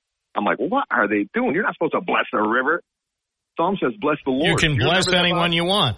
You know, somebody sneezes, you bless the person. Well, I ended up all right. Just back then, just my ba- I didn't live where I live now. Just my basement flooded, and you know the pilot light went out. Well- I was good. Were you?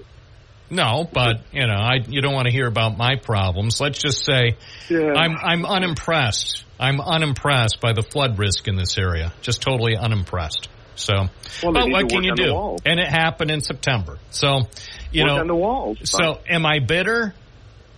No, of course I'm not bitter, DJ. I do, do I hope that we ever get a flood like that again? I hope not. Anyway, um, So, did you say today is your birthday? No, no, my birthday's coming up at the end of the month. Oh, okay. I share it with with, with Jenna Ortega Wednesday. At Well, and, uh, uh, Taylor Swift, oh no, no, please don't say that. When's her uh, birthday? Beyonce, No, no, no, no. Stormy Daniels. I'm So a lot of great people were born in September. A lot of people who've been in the news were born in September, right? Yeah, but Bob, as you know, I am biased toward pro-lifers. So please don't say Taylor Swift. And I mean, people can believe what they want. I don't. Lauren anybody, uh, but, you know. Lauren Boebert from uh, Colorado. She was born in Oh, September. She's been in the like news her. lately. Yeah, I, I bet like you would. Lauren You, Boebert. you ought to go to the movies with her. oh, it's Bob Joseph. Thank you, DJ. Ten fifty. I don't know who's worse, her or and I can't finish the sentence. Perfect line, but I can't finish that sentence. But regular listeners know what I'm thinking. It's ten fifty. it's Bob Joseph.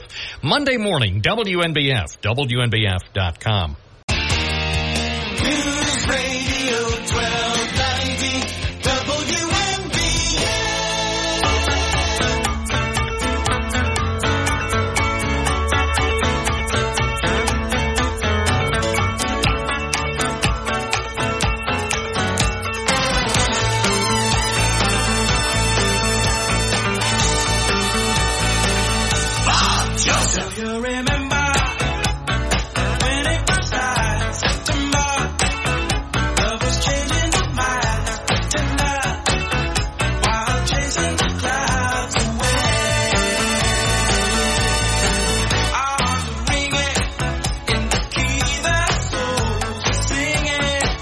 Fifty-two at WNBF. September. Saluting everybody who loves September. Back to the phones we go. Good morning, WNBF. You're on the air. What's your first name? Where are you calling from? Gary Westside. Hello, Bob. Morning, Gary. Hey, I wanted to chime in about what Vic said about electric vehicles. He kind of went over quickly about the slave labor and I couldn't agree more with that. They, I've seen the videos. I'm sure you have seen the videos of the people mining cobalt, and there's like chill. I can't imagine my grandson, you know, three year old kids out there mining this is not healthy for them. The people that buy these vehicles, mostly, I'm making a generalization here, they would be totally against slave labor, but yet they purchased a vehicle where that came in. You know, uh, and then also one of the problems that is going to happen is when these new pickup trucks come out, the batteries on them are so heavy. They are he- as heavy as a small regular gas powered vehicle. And, you know, if you have a F 150 coming along and smashing into a small vehicle, uh, I think they might have to do new uh, crash tests with the to uh, you know equate what's going to happen there. I, I was all for uh, battery powered vehicles, Bob, and I had to purchase a vehicle a couple of years ago. I decided to go with uh, gas powered because of replacing a battery after 10 to 12 years. I can't, I, you know, I'm getting older. I want a car that's going to last me a long time. And to purchase one where the batteries are going to wear out 10 to 12 years, I can't, I can't afford $20,000 for a battery in, in 10 years. I mean, that's just me. So I decided to go gas. You know, like anything that starts, there's a lot of things that uh, need to be fixed with this, but Well, the bottom line, when it comes to electric vehicles, your point about the battery is um, it's a valid point. I don't know, say ten years from now to replace a battery. Do I think it's going to cost that much? I doubt it. I su- suspect the cost of battery replacement will go down in the coming years. Uh, interestingly, from what I've read, electric vehicles, and this is a generalization, and some vehicle experts can call in to elaborate. I believe from everything I've seen, there are fewer things generally with electric vehicles that can go wrong.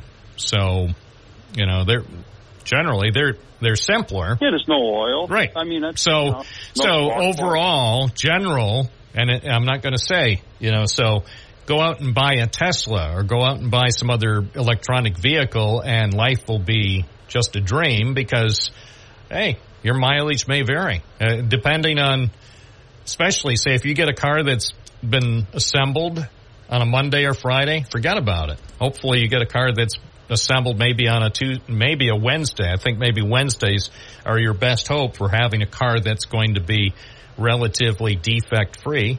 But hey, who knows? And uh, what about now? Cars are being assembled uh, at UAW plants that are still operating, but you know a lot of those UAW members aren't happy right now because Yeah, so you'd want to buy a car. now that's good. No, way. You talk about Monday through Friday. How about, I mean, Monday or Friday? It's Monday through Friday. Yeah, I know, I know. And again, I'm just it's it's one of those things. Just joking.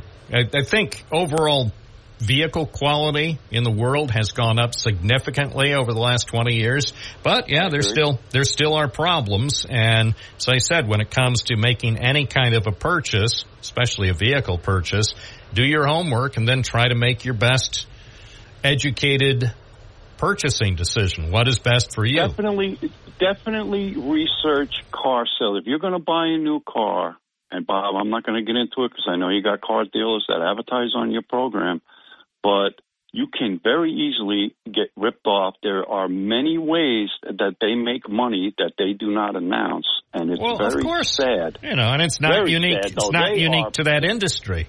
You know, I mean, look look at the industry, look at the cable industry. Look look at the newspaper industry. Why does my newspaper bill every month have uh, twelve dollars assessed for a so-called s- special premium edition that I don't want, and it's it's definitely there are two one or two special so-called premium editions a month.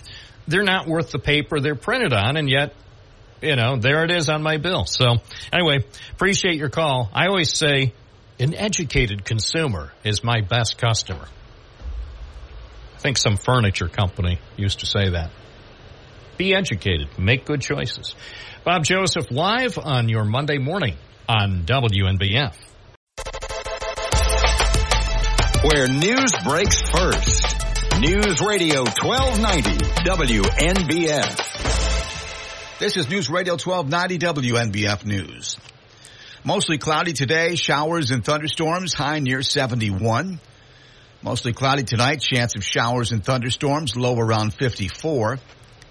Mostly cloudy Tuesday, then gradually becoming sunny, high near 68. On September 17th, approximately 232, New York State Police at Binghamton responded to an incident involving a motorcycle and a riding lawnmower at 1415 Hawleyton Road in the town of Binghamton.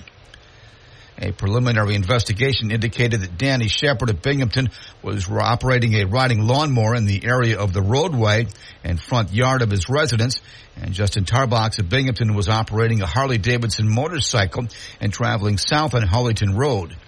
The two units collided. Shepard was pronounced deceased on scene. Tarbox was transported by a Broome ambulance to Wilson Hospital to be treated for injuries he sustained. The incident remains under investigation. Police converged on a Binghamton house where a man was shot earlier this year after a woman reported hearing a gunshot. City police officers sealed off the north side neighborhood around 5 Sturgis Street around 12:35 p.m. Friday. Broome County Sheriff's deputies assisted Binghamton police in setting up a perimeter around the two-story house where the gunfire was said to have been heard. Binghamton Police Chief conferred with officers and uh, detectives on Sturgis Street. He told WNBF News that there was no indication that anyone was injured. He said police were trying to determine what had happened. Several people were detained by police. Police were called to the same location Wednesday night for an incident that involved at least one of the people who was apparently at the scene when the gunshot was heard. One person was reported injured as the result of a chemical leak at a Verizon facility in downtown Binghamton. City firefighters, including the hazardous materials team, were sent to the Verizon building in Henry Street around 10:30 a.m. Thursday after a fire alarm was received.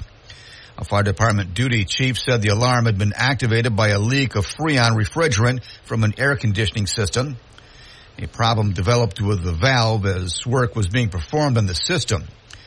One man who had been working in the six-story building was treated at the scene for eye irritation. The R22 refrigerant leaked on the third floor. The gas then traveled to the floor below. Firefighters used fans to ventilate both floors. They used a meter to determine when the building had been cleared of the hazardous gas. On September 15th, members of the Metro SWAT team executed a search warrant at 182 Chapin Street, located in the city of Binghamton. During the ex- execution of the warrant, Abdul Shabazz threw a loaded rifle through a window. As a result of the search warrant, investigators located a loaded 40 caliber Kel-Tec brand rifle, two high capacity magazines, 40 caliber and 9 millimeter ammunition, approximately 6 grams of cocaine, and items used for packaging and weighing narcotics. As a result of the investigation, he was arrested and transported to the Binghamton Police Department to be processed on criminal possession of a weapon in the third degree, controlled substance third degree, controlled substance fourth degree, possession of a controlled substance seventh degree, criminal use of drug paraphernalia second degree, and tampering with physical evidence. An Endicott man is facing five felony charges after meth and fentanyl were found during an intake process at the Broome County Correctional Facility. On September 8th, Dustin Smith of Endicott was arrested and brought to central arraignment at the Broome County Correctional Facility on criminal possession of a controlled substance charges. During correctional facility intake procedures, a routine search uncovered three clear bags hidden on his person. Bag one contained a clear crystal, crystal-like method that fielded tested positive for meth. The second and third bags contained a brown powdered substance that field tested positive for fentanyl. Following an investigation, Dustin Smith was charged with two counts of possession of a controlled substance in the fourth degree, Class C felonies, and three counts of promoting prison contraband in the first degree, Class D felonies.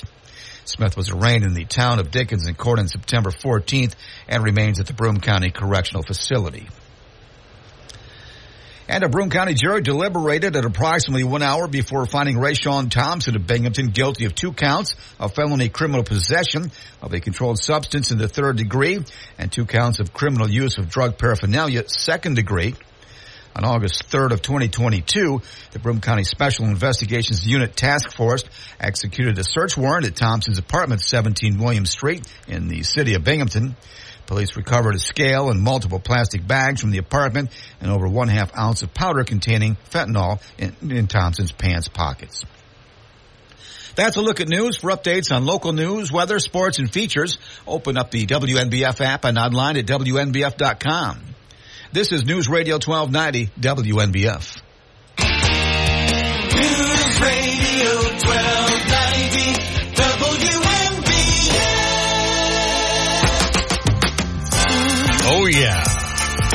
Morning, sports fans.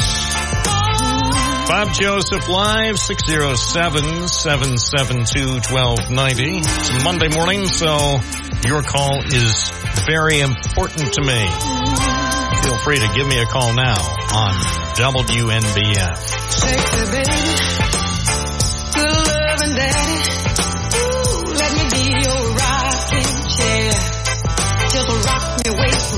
Lauren Boebert, a member of Congress who has made a name for herself, has issued an apology after she got kicked out of the uh, theater. She was watching the musical Beetlejuice in Denver. They determined her behavior was not appropriate. Not appropriate. Hmm. Well, you could say a lot, but I think I think based on the information that's now been uncovered, I believe it is safe to say her behavior at the musical Beetlejuice was inappropriate at best. According to The Guardian, online at theguardian.com, she said it's an experience that was difficult and humbling. I bet it was. Story says uh, Boebert and a guy. I'm paraphrasing. I'm not gonna not gonna read it verbatim. I'll read it the way you want it read. Um, you know, Boebert and a guy were ejected from the musical for vaping, recording video, and disturbing other patrons during a performance. It was on a Sunday. Um, and if you're sensitive to this sort of thing, actually, I won't even say what it says because too many people are too sensitive these days. Video also showed them well in their seats. So, yeah, as far as if you need to know more, there are ways for you to obtain that information without filing a Freedom of Information request with her congressional office. Boebert and her campaign manager initially denied that she was vaping and said she was removed for being too loud, but surveillance video obtained by Nine News in Denver shows that she, in fact, was openly vaping during the performance. The vaping member of Congress. Two sources also confirmed to Nine News that Boebert was vaping. Against the law, Ushers tried to address it with her several times. A pregnant woman reportedly confronted Boebert and asked her to please stop vaping. Please, please. Boebert refused. The unnamed woman told the New York Post, these people in front of us were outrageous. I've never seen anyone act like that before.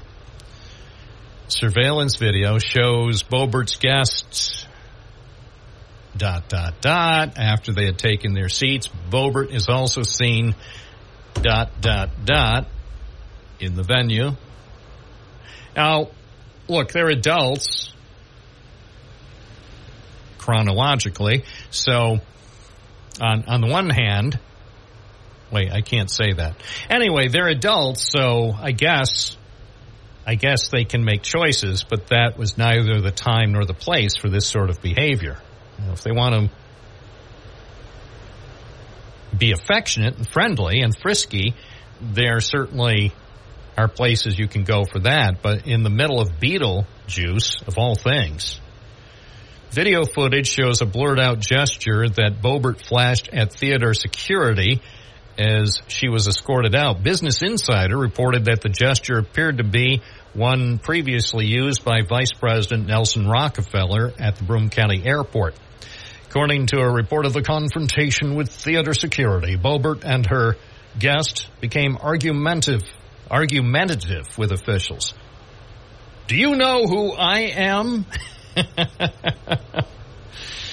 anyway, she put out a statement apologizing for her behavior. The past few days have been difficult and humbling, and I am truly sorry for the unwanted attention my Sunday evening in Denver has brought to the community.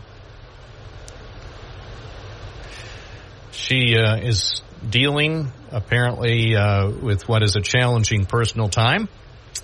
She said, I've tried to handle it with strength and grace as best as I can, but I simply fell short of my values on Sunday. So there's more to the story, but that's the gist of it. And I certainly wish her the best. I hope hope that she and her family can get through this difficult time, and also I hope that she, well, not not just she, but also the guy she was with. I hope he can get through this difficult time because I see, as you might expect, the New York Post is now focusing on him and his business. And it's like, is it anybody's business what he's up to? We should be focusing on the member of Congress. She should be setting a good example for us, not behaving in that sort of salacious fashion. 1116 WNBF. Good morning. You're on the air. What's your first name? Where are you calling from? Yes, good morning, Bob. Vinny from Binghamton. Did you see Lauren Boebert? She was uh, over at Beetlejuice with her friend. Yeah, I um I've been reading about that. I, I, I think this. Let's see. What did what did she say? I'm going through a tough time now in my life. Blah blah blah. By the way, we're, the who- can I can I be blunt? We're all going through a tough time right now. Yeah, yeah, exactly. Isn't this the one who wants to bring this these these charges against Joe Biden? You see, Bob, I is think one. This I, is, I think she's I think she's one one of the Republican members of Congress who who wants to act tough against Joe Biden, the the guy from Scranton. well, once again, this is this is just like what I've said before. What in God's name has happened to the Republican Party? What has happened? You got Kevin McCarthy. Yeah, we're going to have to bring these charges, uh, uh, you know, against Joe Biden. You haven't even had George Santos is still in there. Kevin McCarthy. George Santos is still in there, Bob.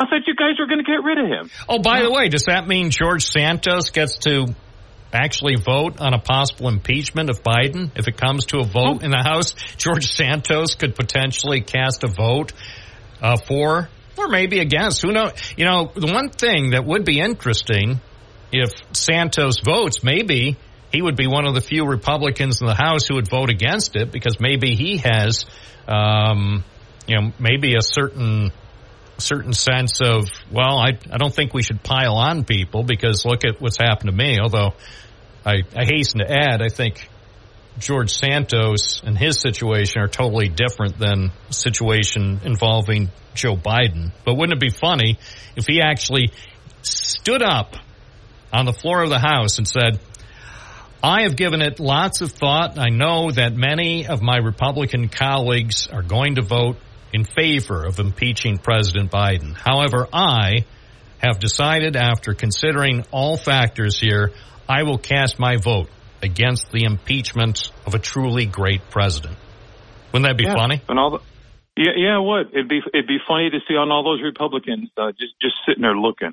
You know, it, it- Mitt Romney's got a book coming out. I don't know if you've read. Oh yeah, this. I, I, I yeah, saw the first chapter. It's uh, it's quite a tell-all.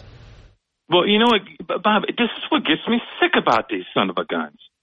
You guys, soon as you get done retiring and as soon as you get ready to leave, and now you want to come out and say some stuff. You need to say it while you're in there, but they won't, and that's why Trump has so much power because he knows this. He goes, these guys, for, for, screw the American people, screw all this other kind of stuff, you know. But the oh, we're for, no, you're not. You're only for your own job and your own. And what they like to do is say that's what the Democrats are about, but it's not. And then when they can't, they say, oh, everybody's that way. No, they're not. You always try to blur the lines. This is so concrete with this party. They got all these. God, I'd just love to see these districts that vote these people in Boebert and Marjorie Greene. What the heck? I, I just can't understand it. Why you put these buffoons in here that have they they don't want to get anything done. They don't want to do anything. We could be talking about the borders, guys. We could be getting some things together about the borders, but you can't because you're so interested in um, Hunter Biden and stupidness or or anything else. Well, you know Really what? Would it just uh, just occurred to me maybe, and maybe this would resolve everything if uh, Hunter Biden and Lauren Boebert get married, and then people would finally drop everything. Oh, then I don't have to hear any more about Hunter Biden, and nobody has to hear anything more about Lauren Boebert. They could both go and live in uh, Littleton, Colorado. I know a, I know a nice place where they could both live in Littleton, Colorado, and leave us alone. I wish something would happen because I mean, I just this is one of those things where you just want the election to hurry up because all I this garbage in between. I know. It's so bad. You know, the next 13 and a half months are going to be infuriating. Yeah, and I'm and Bob. One more thing, I am so sick of hearing about Kennedy. He's going nowhere. Oh, he's on Fox. So what? He he's he's not going anywhere. Oh, I'd like to see you know uh, uh, uh, uh, the Kennedy get in. Uh, I, and I just laugh. I'm like, what? What? What, what has he got? Just a name. He is. He has not ran anything. He hasn't done anything. Talk about his COVID and oh, it's a, a conspiracy. Um, just just get rid of him. Just go. Go away. Go away. So we can talk about solid things that we need to get done in this country. But uh, you know, well, like and, and by the way, I mean, I know you disagree with this, and I respect your opinion.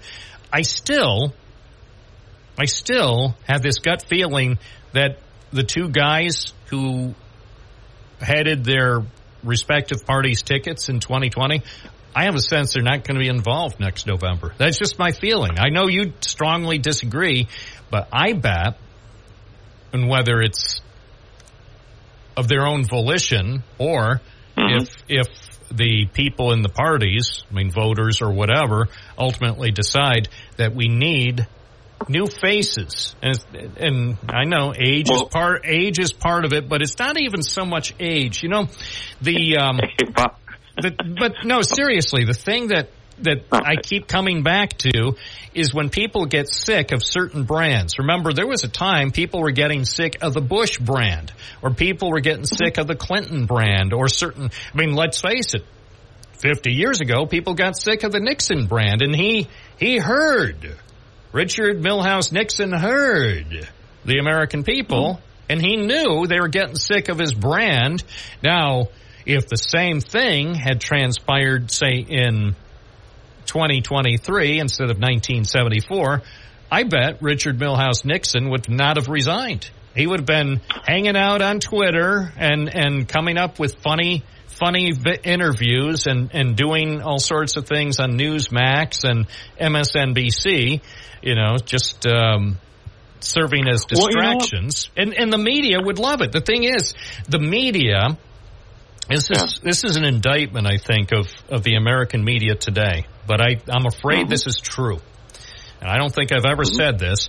But if if if conditions with social media and also um, the national media, all levels of media, actually, not just national but local, uh, radio, TV, um, newspapers, such as they are, and uh, online. If all those conditions existed in 1974 in August when Milhous Nixon quit on one hot August night, I bet, I bet it wouldn't have happened because the U.S. media would have been invested in keeping Milhous Nixon around to keep kicking around. I mean, it would be, it would be in the interest, the fact that it was a, a raging scandal, the Watergate scandal and other associated problems with that, it would have meant a lot of clicks, a lot of eyeballs, and a lot of cash money.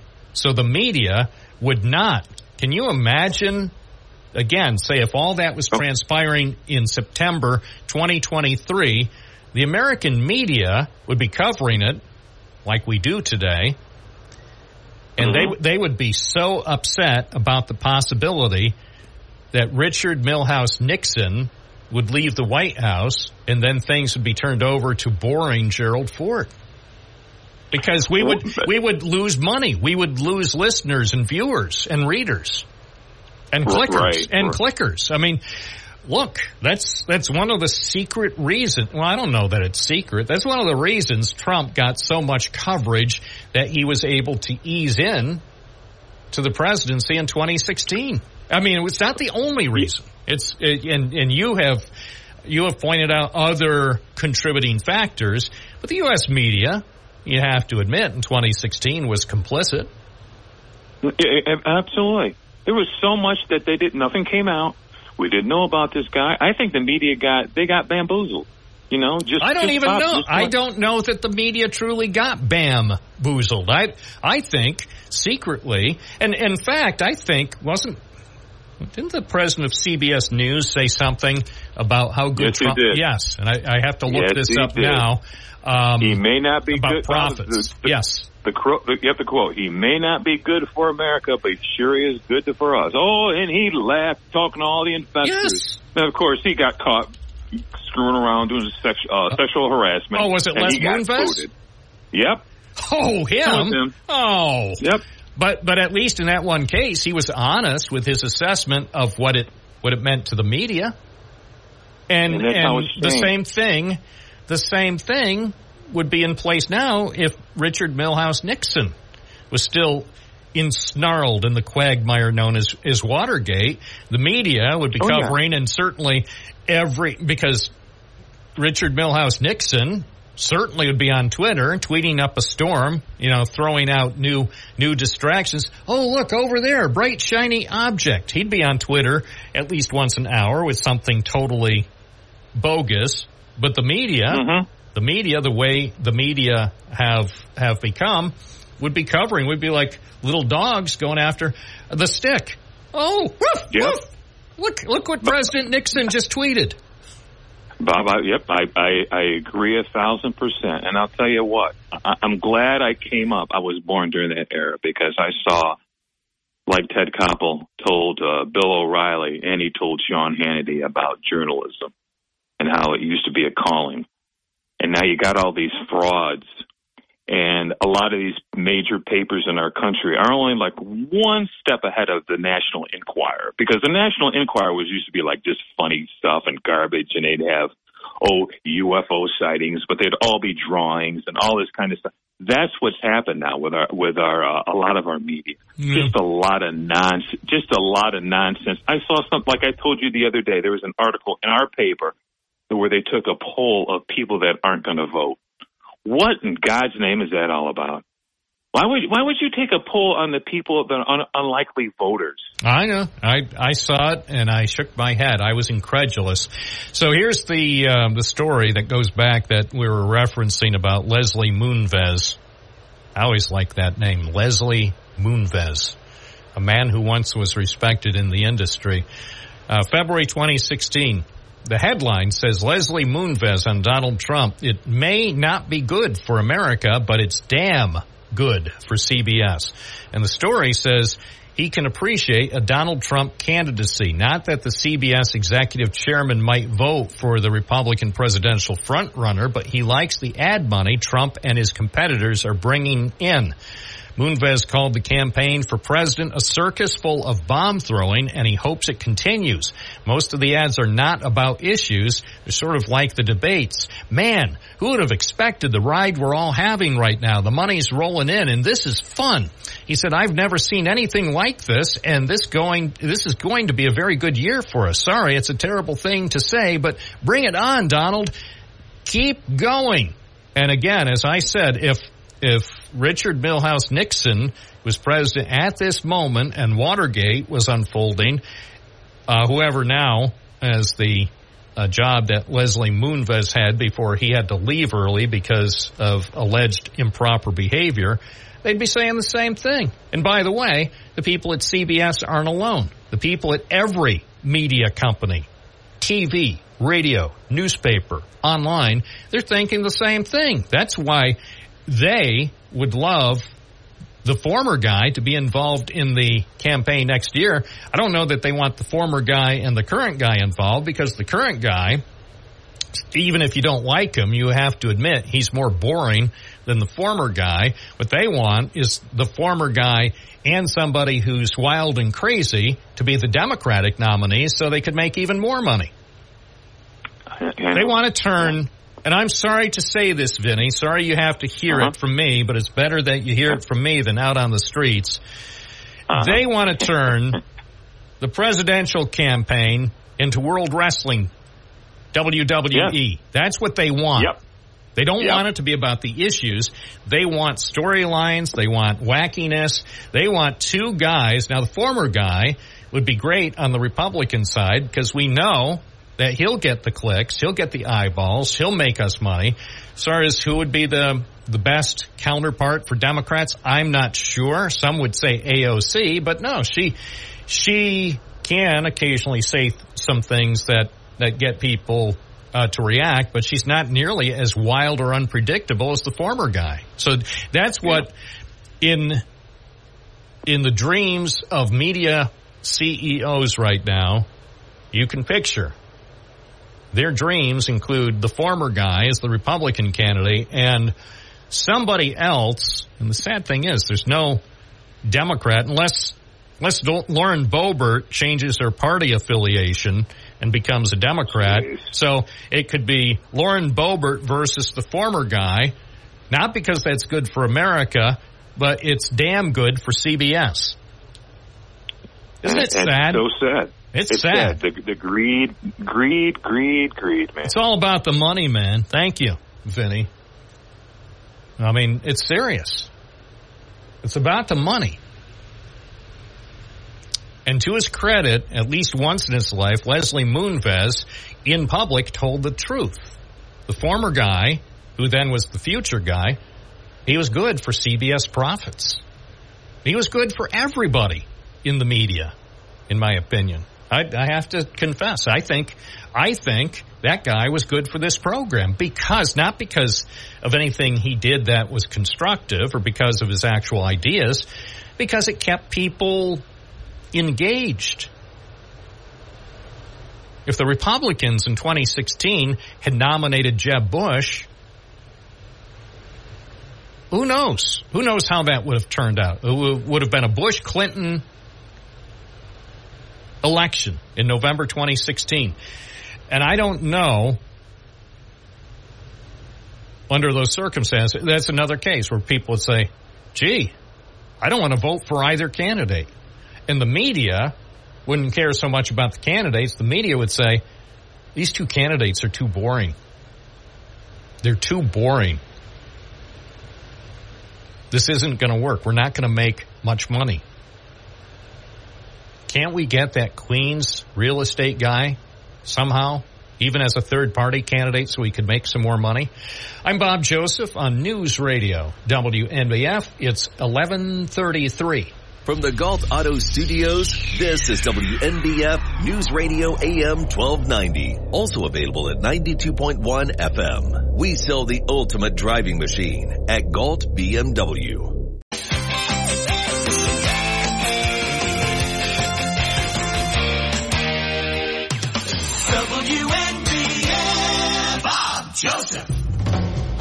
Be alone each and every night.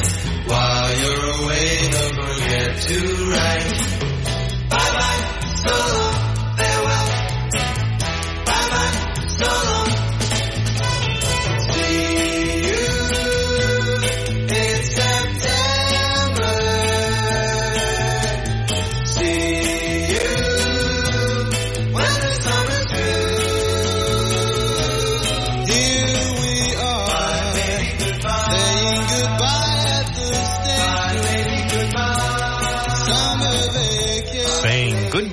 at the station. Bye bye.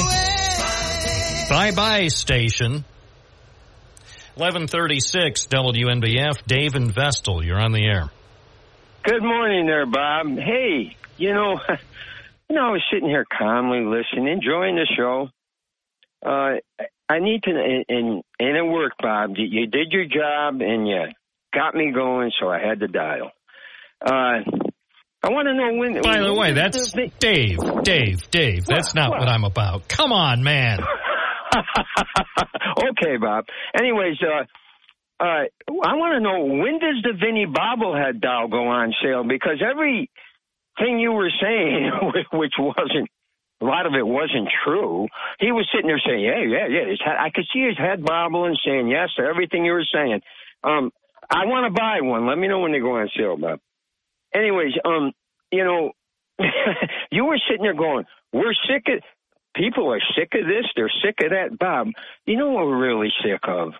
We're sick of the Democrats. We're sick of looking. No, I think we're sick of Lauren Boebert with that kind of immature behavior. That's not even appropriate for someone who's junior high school age. That that sends a really, really bad message to the children of America. I, I agree with that, Bob. The, the, the actions were not good, but you know what? he says that. How did the people like that get voted in? What about his side, the squad? How did they get voted in? I like the squad compared to Lauren Boebert. I don't think any member of the squad has ever behaved like that in public. Democrats are full of brainless people, Bob. You got liberals. That that's not the point. The point is behavior. You have to behave. If you're going to be if you're going to be watching Beetlejuice, you really need to behave because there could be children and even uh, pregnant women sitting nearby. They don't want your vaping. They don't want your groping. They don't want your picture taking. They don't want your dancing. They want you to behave in a civilized fashion. But, but permit me, Bob, to speak for the peanut gallery because you can't. You're a talk show host, so I can, and we are sick of the Democrats. We're sick of liberalism, communism. No, what you're saying is WNBF listeners who are tuning in for Dan Bongino in less than 30 minutes, they don't like Democrats. I understand that. I've been working here for a few years, so I understand the demographic profile of the typical WNBF listeners. So you may be correct that many WNBF listeners don't like members or leaders of that party, but that doesn't mean they're bad people. Well, remember this, Bob. Things have gotten so bad that the Democrats, they, they're going down. Even if they cheat, they're still going to lose in 2024. That's how bad it's gotten. We're talking. You sound like the New England Patriots. Come on, man. They didn't cheat. It was just uh, the footballs uh, became uh, deflated. That's uh, okay, Tommy. Whatever you say, Tommy. Why don't you uh, retire again? Uh, sorry, sorry. I don't know. Is this mic on? I'm sorry. Sorry, I've been under a lot of pressure. That's. I'm going to take that statement that Lauren Boebert used and, and whatever the part where she's under a lot of pressure. So anytime that somebody doesn't like uh, something I say on on the air, I'll just say, "Well, I've been under a lot of pressure." But I, as I mentioned earlier, we're all under a lot of pressure. I mean, come on, man, that's that's no excuse. Right, and I won't defend her, Bob, but what she meant by that is she's going through a divorce. We're not all going through divorces. But many people are, and many people who go through divorces or other times of, of personal crisis don't behave like that during a performance of Beetlejuice. Yeah, well, who knows what was in that vape then? Who knows, Bob? I don't know. Well, why she was acting that way? I, you know, and and who am who am I? Who am I to judge? But I mean, you know, uh, all seriousness, come on, man. I expect better. I expect better. I just I was disappointed when you when you when you changed your mind and you wouldn't read uh, what she actually did because I was chuckling. 'Cause I Oh. read the whole thing. Well, that, most people already have read the whole thing, so it's sort of pointless. I know, I know. Pointless, and then I'm thinking, well, what about what about the uh, the poor parent driving driving their kids down Vestal Parkway, and they have to listen to that on on an otherwise delightful program, and then you have to explain to your kids what what that all means. I mean, who wants to? Seriously, who you know? So Good, good, yeah. thi- good, good, good thinking, Bob. You know, and in today's day and age, some you'd be surprised that the kids would be explaining it to the parents. Oh, I know. That's that's the irony. Um, I know. You know, but uh, we try. And by the way, by the way, I'm not seriously even even with what I've said about Lauren Boebert. I am not unsympathetic to what she's going through. I mean, I feel badly for her, and I'm not condemning her. I, I think I think where she said in her statement, I simply fell short of my values. I agree with that. And she said, well, none mm-hmm. of my actions or words as a private citizen that night were intended to be malicious, malicious or meant to cause harm. The reality is they did. And I regret that. So I commend her for putting out a statement. I feel badly that she is going through a difficult period. And, and I trust, and this is, this is my belief. This is my belief. I believe Lauren Boebert will learn from this experience and become a better person. Well, it could happen, Bob, but I wouldn't count on it because she doesn't seem like the type. I believe. If you don't support her, I will. And if Lauren Boebert wants to come to the studio here this afternoon and discuss it in person, I can't stop her. Thank you for your call. It's 1143 at WNBF. Again, she said in her statement there's no perfect blueprint for going through what she's going through. As she said, the past few months has made for a challenging personal time for her and for her family. I've tried to handle it with strength and grace as best I can, but I fell short of my values. That's unacceptable, and I'm sorry. And I think that's all she needs to say. I don't think she needs to say anything more about this. I hope. I hope for her sake and also for the sake of her family and friends and constituents, all the people of Colorado, I hope that this makes her a better person. I hope it makes her stronger, and I hope she gets through these challenges okay. I'm not minimizing what she must be going through, as, as well as everybody in her family and her husband. Know, what about him? Because that wasn't her husband at the Beetlejuice performance. That much we know. We know who she was with. And what about that guy, too? Not just her husband, but that guy. They're scrutinizing that guy. What did he do? He was probably just trying to help her. And then this happens. And now he is unwittingly thrust into the public spotlight. It's 1144. I'm Bob Joseph, a friend of all, all people, wanting the best for everyone on WNBF. News Radio 1290 WNBF WNBF Live 1146 with Bob Joseph. Hot town, summer in the city. Back of my neck getting dirt and gritty. Doesn't seem to be a shadow in the city. All around, people looking half. Summertime and the living is easy. Eric and Endwell, good morning. You're on the air. Hey, Bob, I wanted to tell you a couple weeks ago you were talking about something that was uh, bothering me. I sent you a picture a little while ago. Hopefully you got it. Um, I went to the Maine-Endwell Middle School um, on, I believe it was September 6th, to pick up my son's Chromebook and uh, walk the halls check out his classrooms and stuff. And um, I said to one teacher, I go, oh, it's awful hot in here. Would they wait until the first day of school to turn the air on? says, we don't have air conditioning. And as I went through the school, it was 90 some degrees that day, by the way. And I think that day you said something on the air about you thought all the schools in Broome County had air conditioning. And um, that's one reasons why I wanted to call. Um, I sent you a picture so listeners know of it's a picture of the school with box fans in the windows, which were purchased by the individual teachers themselves. So as I went through the school, I saw uh, box fans or portable fans on the teacher's desk and stuff. So um, I was just wondering uh, what you thought about that.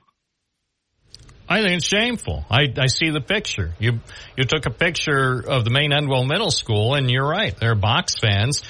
First, it's shameful that they need them, and second, it's shameful if the teachers had to actually use their own money to buy the fans to try to uh, keep conditions uh, semi bearable in their classroom. Well, she told me the one teacher, no names uh, needed, um, told me that it might be in the 2025 budget, but they're not sure yet. All right. Well, thanks for the information. By the way, when I, I, I think when I referenced earlier this month when it was so hot that uh, uh, maybe I said I thought all schools in Broome County were air conditioned. Air conditioned. I think I should have said it would be nice because I I certainly am aware that there are some. I couldn't name names, but I I definitely know that uh, air conditioning is definitely not not in every school. So thank you for the uh, Yeah. the the Well- uh, photographic evidence there. You got um, Jason Van Fossen calls your show like once a month. Maybe you could throw that in now. Yeah, the next time I'm speaking with him, I'll ask to see what the status is because you know that's that's a pretty it's an important thing, not just for uh, in September when it's warm when classes start, but also when things start to get warm in in May and June. So thank you. Okay, thanks for having me. 1149 at WNBF. Jesse and Owego, you're on the air. Bob, it sounds like you've had quite the interesting weekend, and you're on a roll this morning. I can't oh, believe it. Oh, was fantastic. First, the Apple Fest in Endicott, and then several hours at Blues on the Bridge. What a wonderful weekend. So why did you end up playing that techno music first thing? Due to operational requirements. Oh, oh, oh, oh, that's right. Yeah, yeah, the R I A A, if I remember correctly. that must have been that. Yeah. Nah, because I've been un- because I'm under a lot of pressure. Oh, come on. You love pressures. That's the story of your life, Bob. Big Guns Bob. You know what? That name doesn't come without earning it. Hey, we we love we love doing what we do. I, as I said, I, I would have it no other way. well, it's been a great day. It's been a very crazy manic Monday morning, and uh, I I can't say I've asked for a better day. So that's why I love Binghamton now. That's All why right. we chime in. We're off to a great start. Hope you enjoy your uh, afternoon. Be careful out there. Oh, don't forget, say drink responsibly because you didn't say that on Friday. So so you drank irresponsibly. Okay, I'll try to remember oh. to, to always say at least once a day, drink responsibly. always doing the best that I can do. Thank you. Yes, WNBF listeners, please do everything responsibly. Thank you. This has been a public service message of WNBF and WNBF.com.